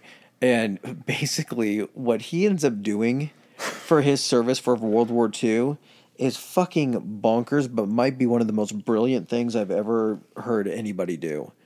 So he's a celebrity at this point. He lives in Cuba, and he basically goes to the military and he says, I have a boat. Why don't you guys give me shit uh, weapons I can put on my boat? He's like, and I'll patrol for U boats. Because apparently, down in the Car- uh, Caribbean, there was like quite a few. I'm trying to think what they said. 13 ships sunk like weekly shipping, like United States or damn. Allied ships, Yeah. by U boats down in the Caribbean. Because weirdly enough as it sounds, man, there were U boats that sailed all the way across the Atlantic to like the eastern seaboard and also into the Caribbean. You could see that though because you had to get past sort of the blockades of what was going on in England at the time, probably. So you wanted to be further in the Atlantic towards the side that wasn't at war with you yet, Yeah. and you wanted to disrupt kind of that trade. Back That's true because if you're going to England, they know what route you're going to mm-hmm. take, whereas you could possibly be taking your stuff to supply in Italy or Yeah. North Africa or something, then move it up that way. Yeah, Well, that makes sense. I had heard it- this There would be stuff going both ways. yeah, You'd be you'd be sending shipping both ways. Mm-hmm. Yeah, I'd heard two different versions of this. One was the American military, the other one was the Cuban military. And his pitch was to the Cubans was um, I'll go out and defend your guys' part of the Caribbean and make sure that they don't get it it, was. here I'm to pretty you. confident it was the American military because I don't think the Cuban military had the weaponry at the time in World War II to outfit his boat. I don't think it was the weaponry he wanted. It wasn't, but th- here's what I'm getting at. So he basically gets set up with like this naval liaison officer who pretty much provides him like arms and everything. But what they also provided him was something that had been rationed during the war, and that was diesel.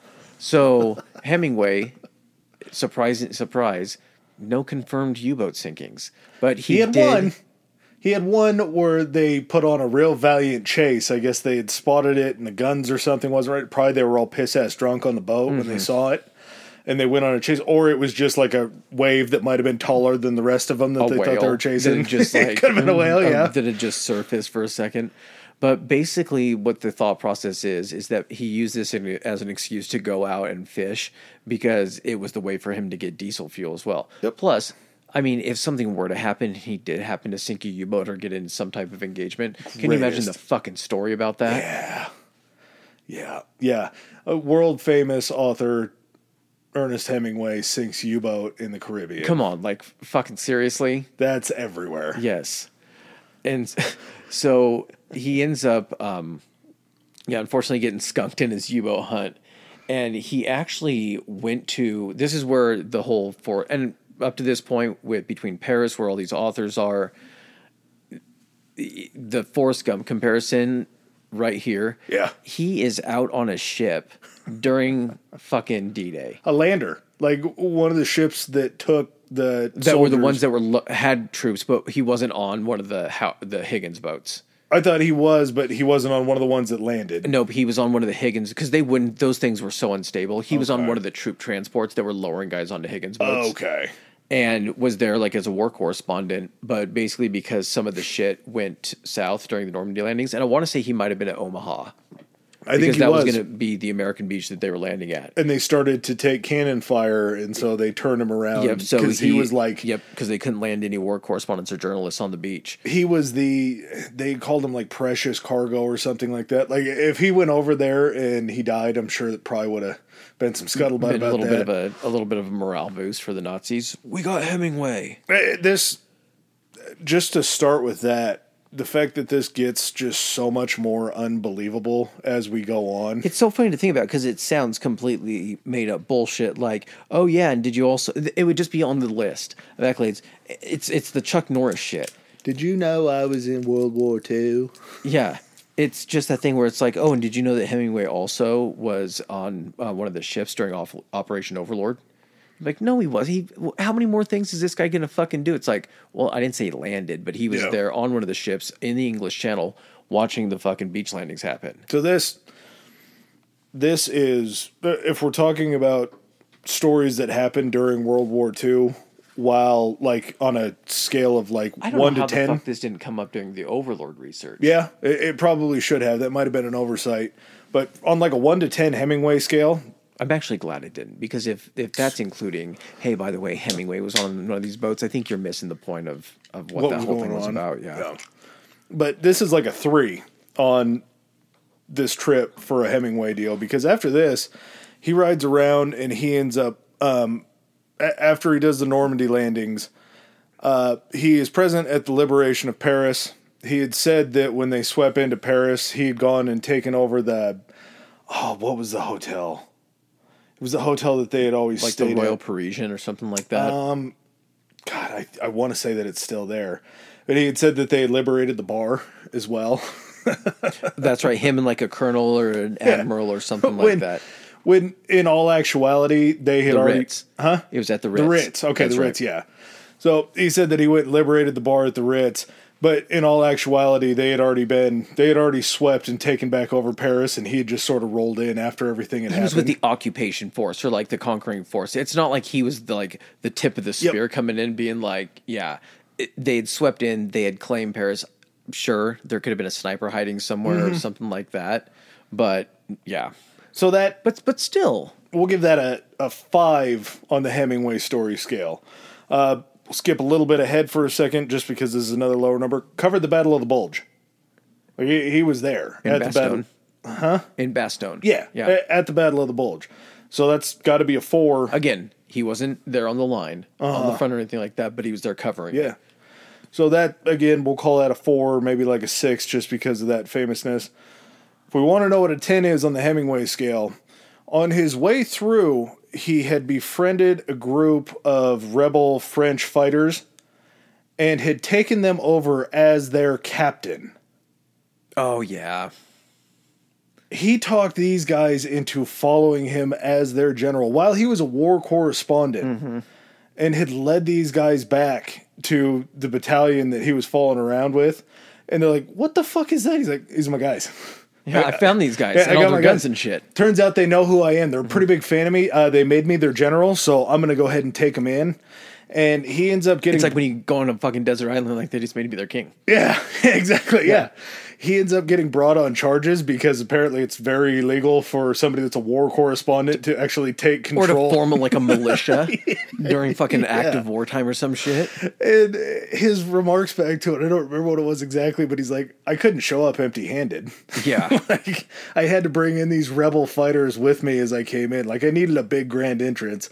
So that would be a 10 on a Hemingway story that he went over as a war correspondent, tore off his war correspondent like See, patch. but but who's corroborated this story? Because this is what I'm No, talking they- about. This sounds. they brought him up on charges for this. So this was like an official thing.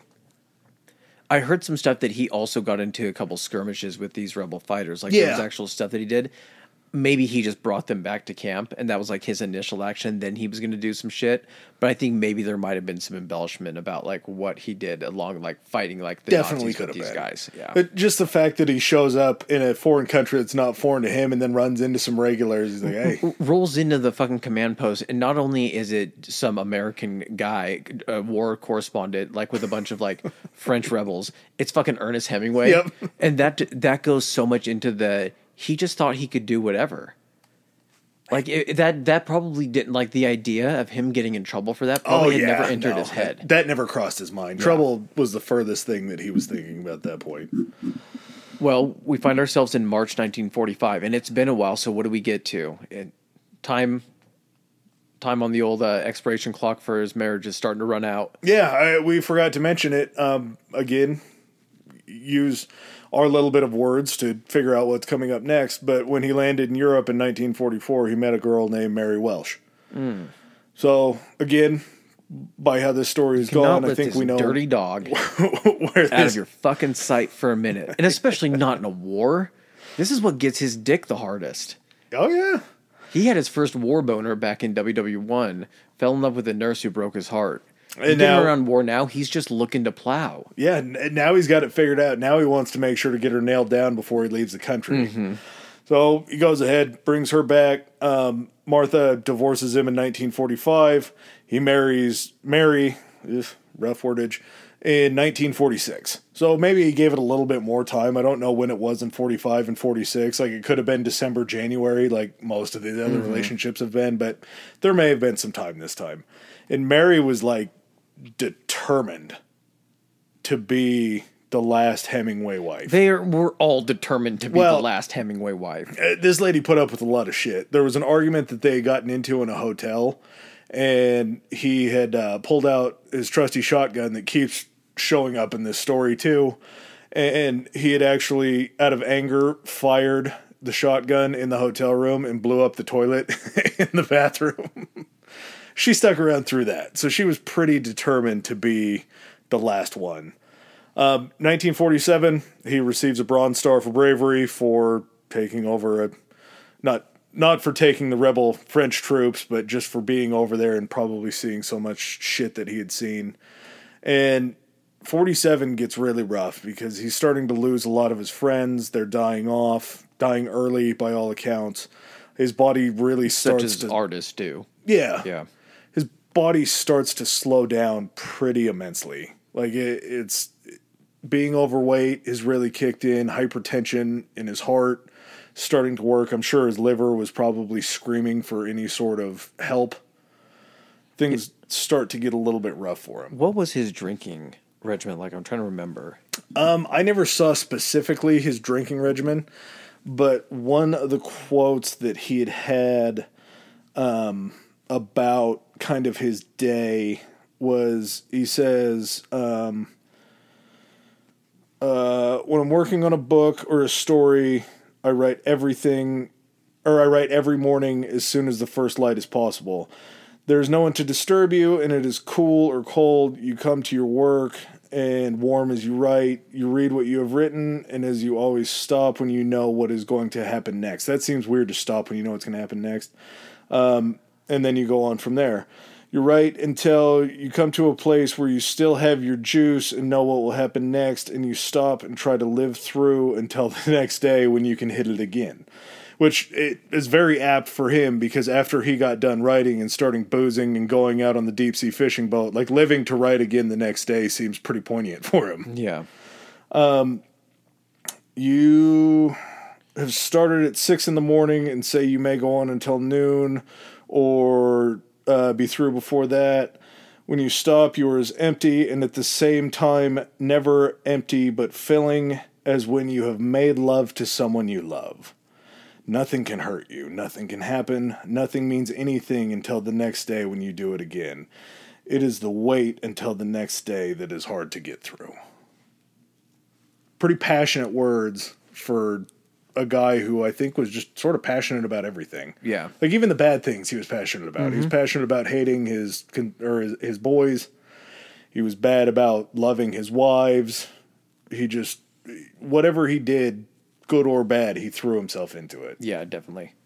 Well, born of all that experience and the stories and everything like that, um, he, well, actually, that's going to be a little bit later. Sorry. In 47, he actually gets the Bronze Star for bravery. Yeah.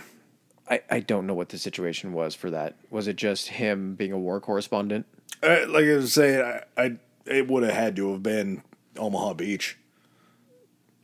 I don't know. Just to look being out there during a a fire like that or being fired at. I don't know if it's like an honorary thing because he was never in the actual military. I, I don't know how that works with like a war correspondent. No.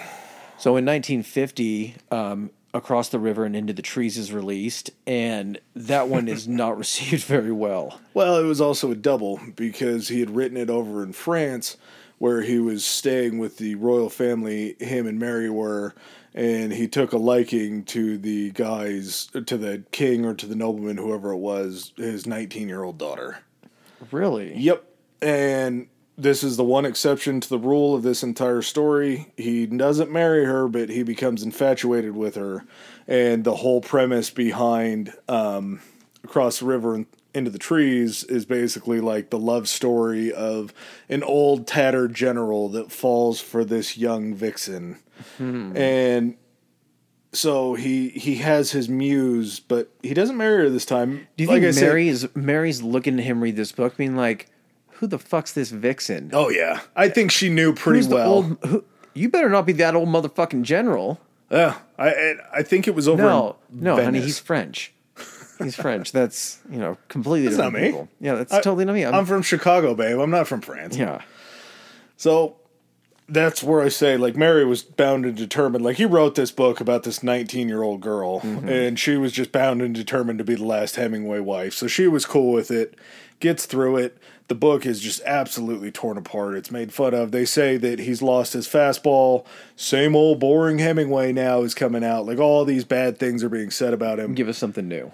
Yeah, and uh, he responds in kind. It takes him a little bit longer, but this is where he finally writes The Old Man in the Sea. And The Old Man in the Sea, the main character in it, technically the only character in it, the only human character in it, is, excuse me, is written about his captain of the Pilar. Yeah. and just about the experiences that he draws from his bravery and the way that he does things is mm-hmm. how the old man in the sea is written. And the old man in the sea again my level of books isn't really great but old man in the sea was fantastic. I loved it.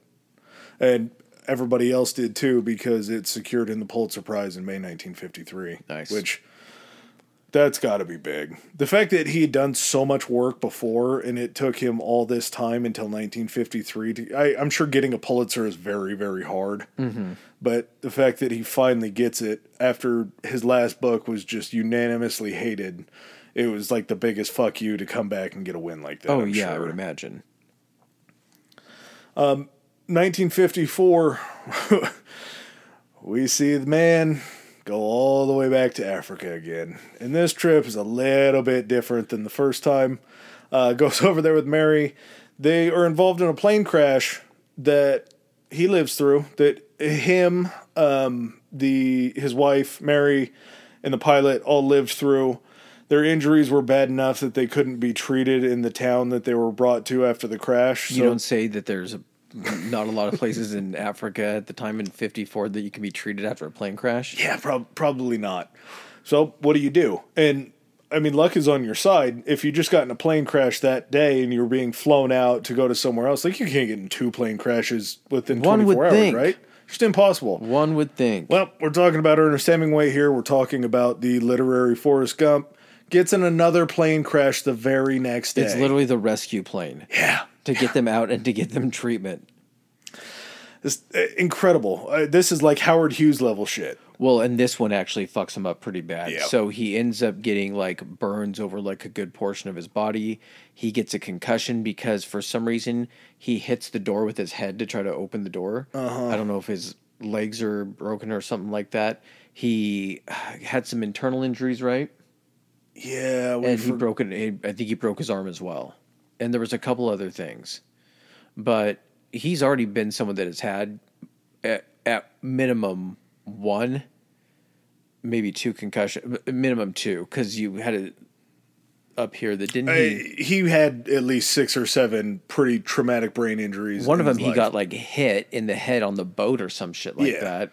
Uh, there was another one that we forgot to mention during World War II, but uh, he went over to World War II as a correspondent. Yeah. As he got over there, he went ahead and Gellhorn was supposed to come with Martha, him. yeah.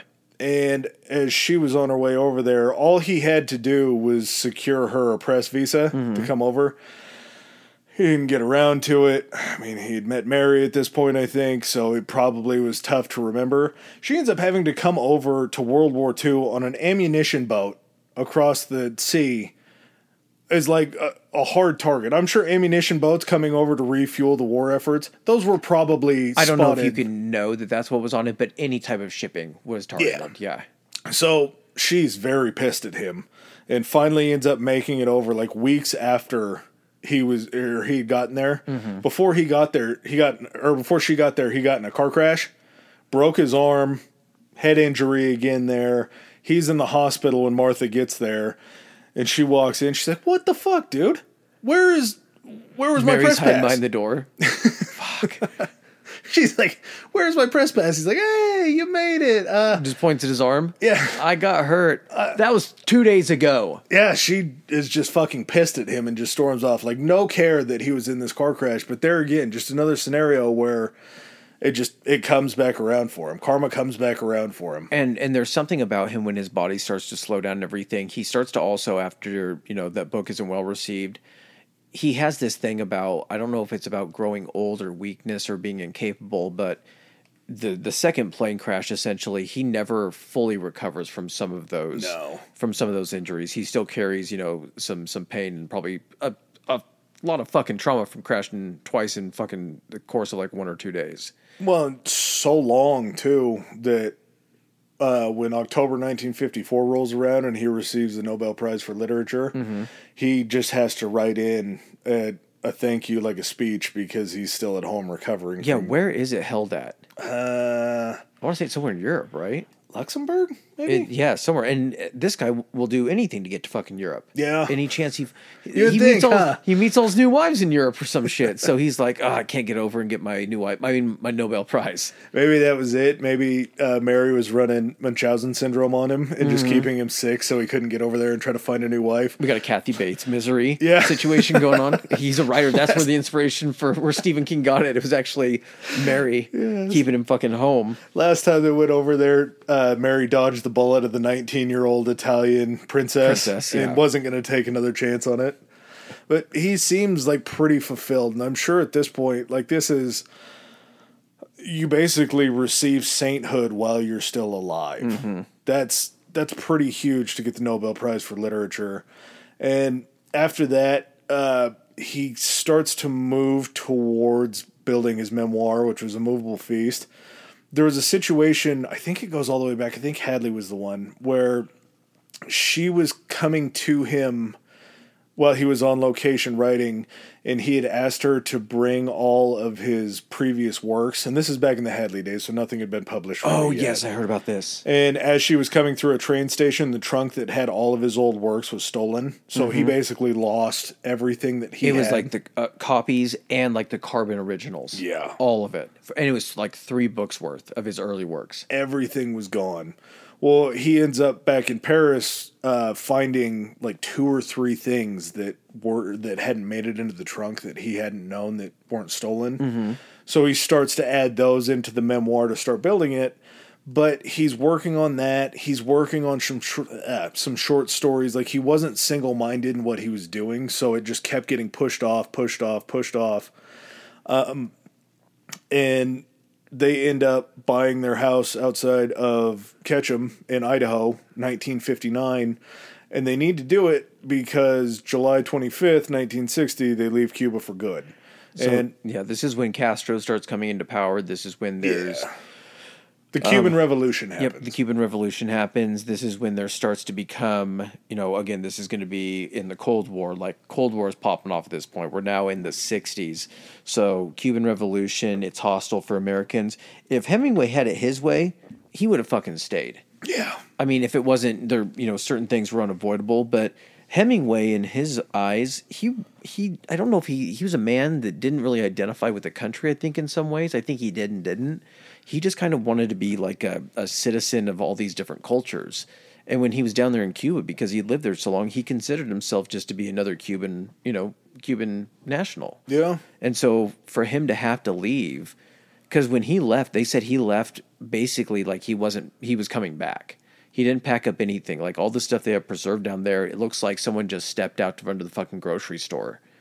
And so when he had to leave, I think not only just the physical losing that place that he'd been so long, I think psychologically to not be allowed to go back to probably his favorite place, the place that he stayed the longest, the place where he could go out and sport fish and do all that kind of stuff.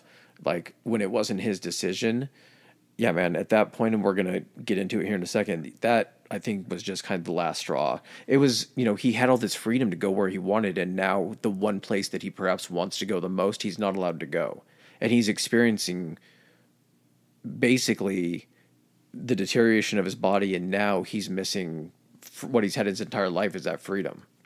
Well, and you have to think too, as his body starts to fail and travel becomes much tougher. Yeah. And so he doesn't get to live that part of his life and that with that vibrance that he had of Mm-hmm. being able to, excuse me, be like a, a temporary citizen in an area. He's no longer on. earnest, going out, cheating on his wife, marrying the next one. He's not that. He's not that earnest anymore.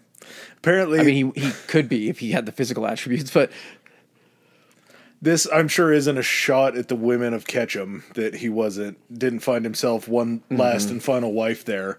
His body may have just finally gone, yeah, but there's probably some sturdy gals in Ketchum. could be Logging yeah. women. Some some winter hardened women That's down right. there. Uh, December 1960. Excuse me. He is admitted to the Mayo Clinic for I think they said hypertension was the first time, but mentally he was really struggling. Like his depression had Yeah. kind of fully kicked in. Uh, there's sort of an interesting theory, I guess, that it was for the prior two or three generations before Hemingway. There had been somebody in the family line that had committed suicide. And so they almost believe like that it was sort of like a A genetic predisposition. Yes, to have the kind of depression I think that he had suffered from. Mm-hmm. And I mean, I, I really, even without that kind of predisposition, I think that he had probably seen some pretty bad shit and Oh, probably yeah. had been a party to some mm-hmm. atrocities that had weighed on his mind. He had seen a lot. And Maybe he was able to compartmentalize that a lot when he was younger, and now that he was kind of left with a situation in which he didn't have all of his physical faculties and all this stuff to distract him or to to fill that Yeah. void, and he just sat, especially writing his memoirs. He was having to probably revisit a lot of that shit. I would imagine, and some of that just knowing that, you know, he, first of all, he's old. He's not going to be that young man again. And then having to write down all these things that have been he's lost and things like that, and knowing that maybe his best and knowing essentially his best days are behind him. Yeah, they when he went to the Mayo uh, Clinic in 1960, the the fucking treatment at that point was electroconvulsive therapy. And that's where they hook up what you see in fucking like American Horror Story and Yep. shit like that, where they hook up the fucking electrodes and you think they're gonna fucking what do they call it, lobotomize? yeah, Like electronically lobotomize someone and basically pass a current through your fucking brain. And after the first time, like the first session that did this, it didn't help him. It in fact made it harder for him to remember shit and made it harder for him to essentially try to be normal. Well, yeah, they hit him with it 15 times. Yeah. I don't know how the fuck this was ever thought of as a and not only that, but he's like a fucking famous person. Like there's not that's like the kind of treatment that you would go to if you didn't have means, it seems like. I, I think they still do it today, honestly. I, I think that it's still a part of a regiment today. So back then, I'm sure it was probably like this is top of the line technology that we're going to hit you with. Now, this is probably like the last thing that they try. There was another incident too where, and it's going to kind of lead up to the incident, but there was another one where I, I want to say it was his his wife came in and he was sitting with a shotgun on his lap and the two shells were on the windowsill but within reach. Mm-hmm. And she had she just sat down and started talking to him and everything. And then i don't know if she had called someone or had like signaled to someone to call and called his doctor again. And the doctor came in and they talked and were able to get the gun away from him. And i think he had to go back for He did. another fucking round at the mayo Yeah. clinic where they're like oh th- this thing that apparently had so much success maybe we didn't shock him enough Or maybe, we, we hit him too many times. Maybe we just go 10 this time. we got to try to reverse course Yeah. we use a reverse current or some shit like that and try to get him back to where he was You think that's what it was? Was they just swapped the electrodes on mm-hmm. either side of his head this You time? know what? We may have had these on wrong the first time. I think these might have been reversed. People are not good at labeling these. It turns out that it didn't really matter though. No. Because upon returning home, I think it was like two days after he had been home. Yep. So on July 2nd, 1961, uh, he shoots himself with said shotgun. And um, With his favorite shotgun, he said. yeah, with his favorite shotgun. And uh, yeah, in uh, Ketchum Sun Valley area. So that's that's Idaho's claim to fame when it comes to Hemingway is we were the place that killed Hemingway. Oh, that's rough. He had seen some bad stuff. I, again, I, I can't be a reflection on the good people of Ketchum. I don't know if they're good or not, but yeah, that's that's rough, man. It's that's a tough way to go out, but it just it plays so much into his father shooting himself. If he had these other suicides in further generations, and he had said something along the lines when he started losing friends that every man dies the same way. The only thing that's different is how they're remembered and what's said about them after they die. It's it's something like that, or it's something about the, manner in which they The lives they lived and the stories they told. Uh, something, yeah, something like that. But I think you know, to Hemingway, and there's no one can assume the reason unless there's a very clearly written note and it actually tells the truth about why someone does something. But I think for Hemingway, it really was just a matter of him maybe understanding that the best days were were past him, and that just after the life that he had lived, maybe he just felt that he he didn't want to just deteriorate and drift off into nothingness. That this was maybe the last bit of control that he had was was doing this action. the decline came pretty quickly. So oh yeah, definitely. Um, and then um, a movable feast, which was his memoir, um, was published in 1964. Posthumously three years afterwards, I wonder if they had somebody who had known him maybe come through and try to organize the thoughts, or they just released it as it was.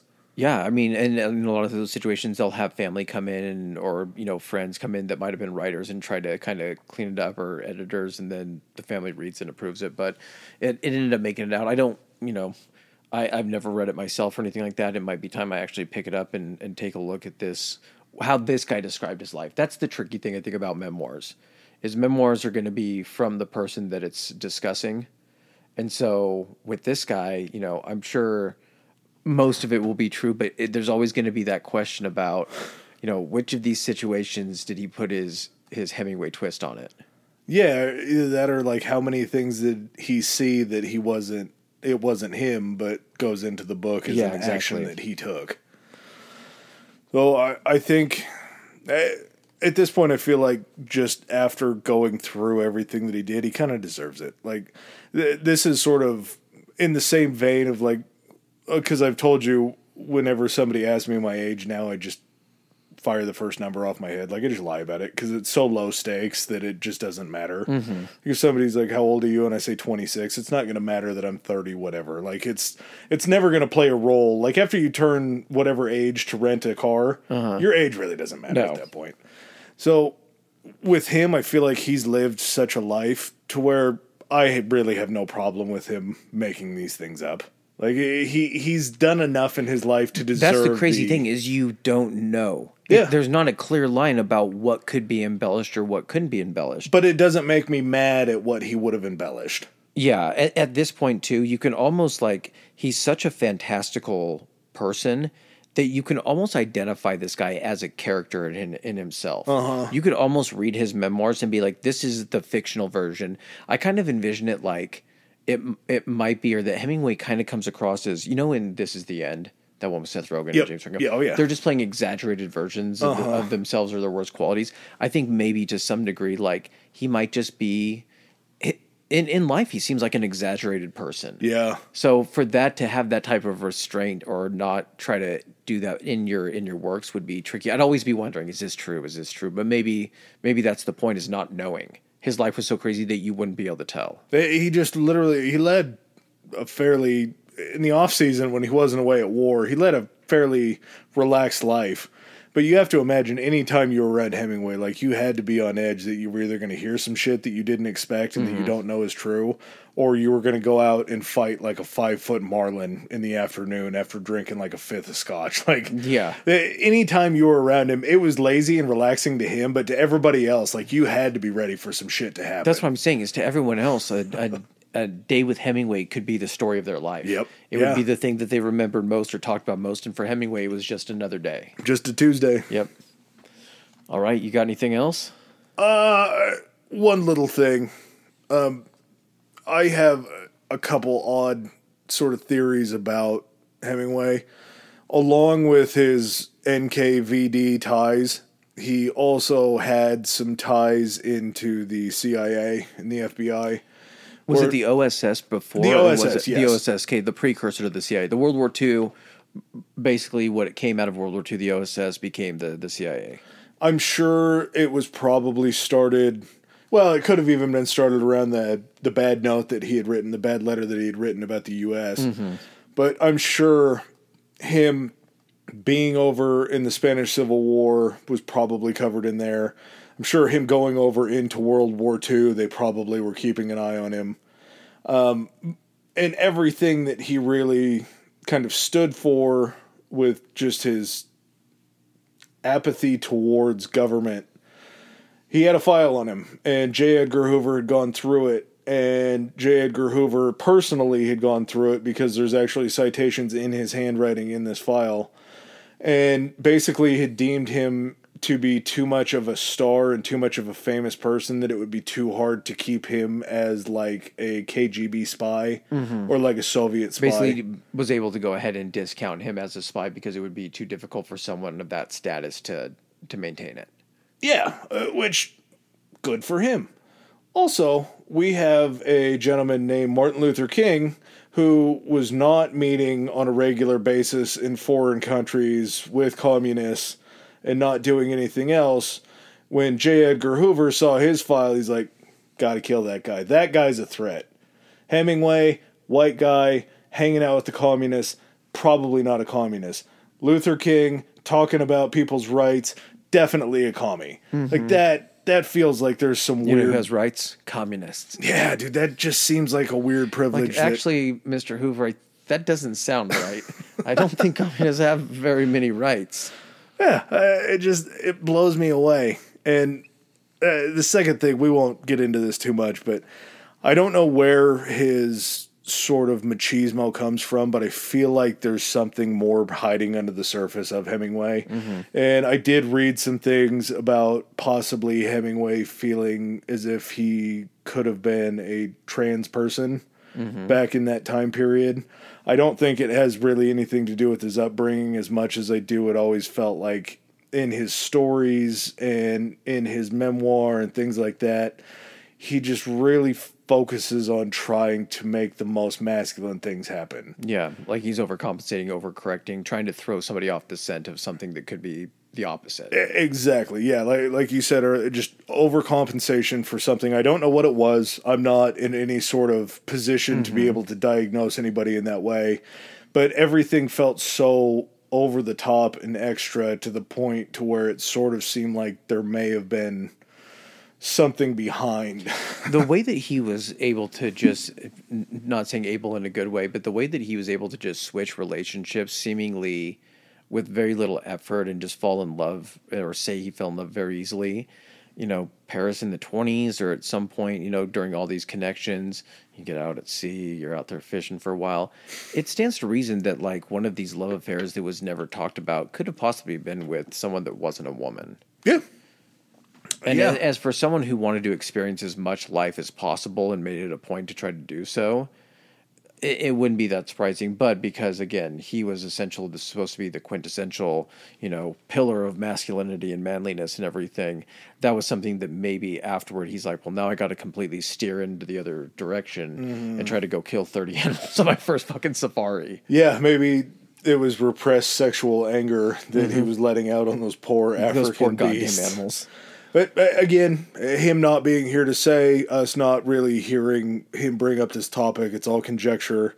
He could have been just the straightest man alive. He's a complicated enough person that adding one more complication isn't outside the realm of possibility. Yeah. There's Yep. nothing to, you know, possibly maybe substantiate it, but with a lot of people who ended up coming out or, you know, there's not evidence beforehand until they make it known. And that's even in today's age where everything Yeah. is documented and everyone's, you know, in front of a fucking lens. yeah, to have a different feeling inside of you that is probably pretty unheard of back in that time and being a man of such stature mm-hmm. as he was we don't really know and i'm not saying that he was i'm not saying that he wasn't i'm just saying that it was interesting throughout his life that it sort of felt like everything was to the nth degree out of almost like a, a cover Yeah. a little bit but uh, other than that, I mean, this was super duper enjoyable. I have no problem looking into another author, writer.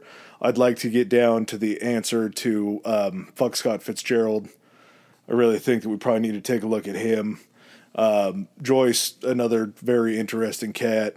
But yeah, it just, uh, this opened the door to writers. I hope you guys enjoyed it as much as we did.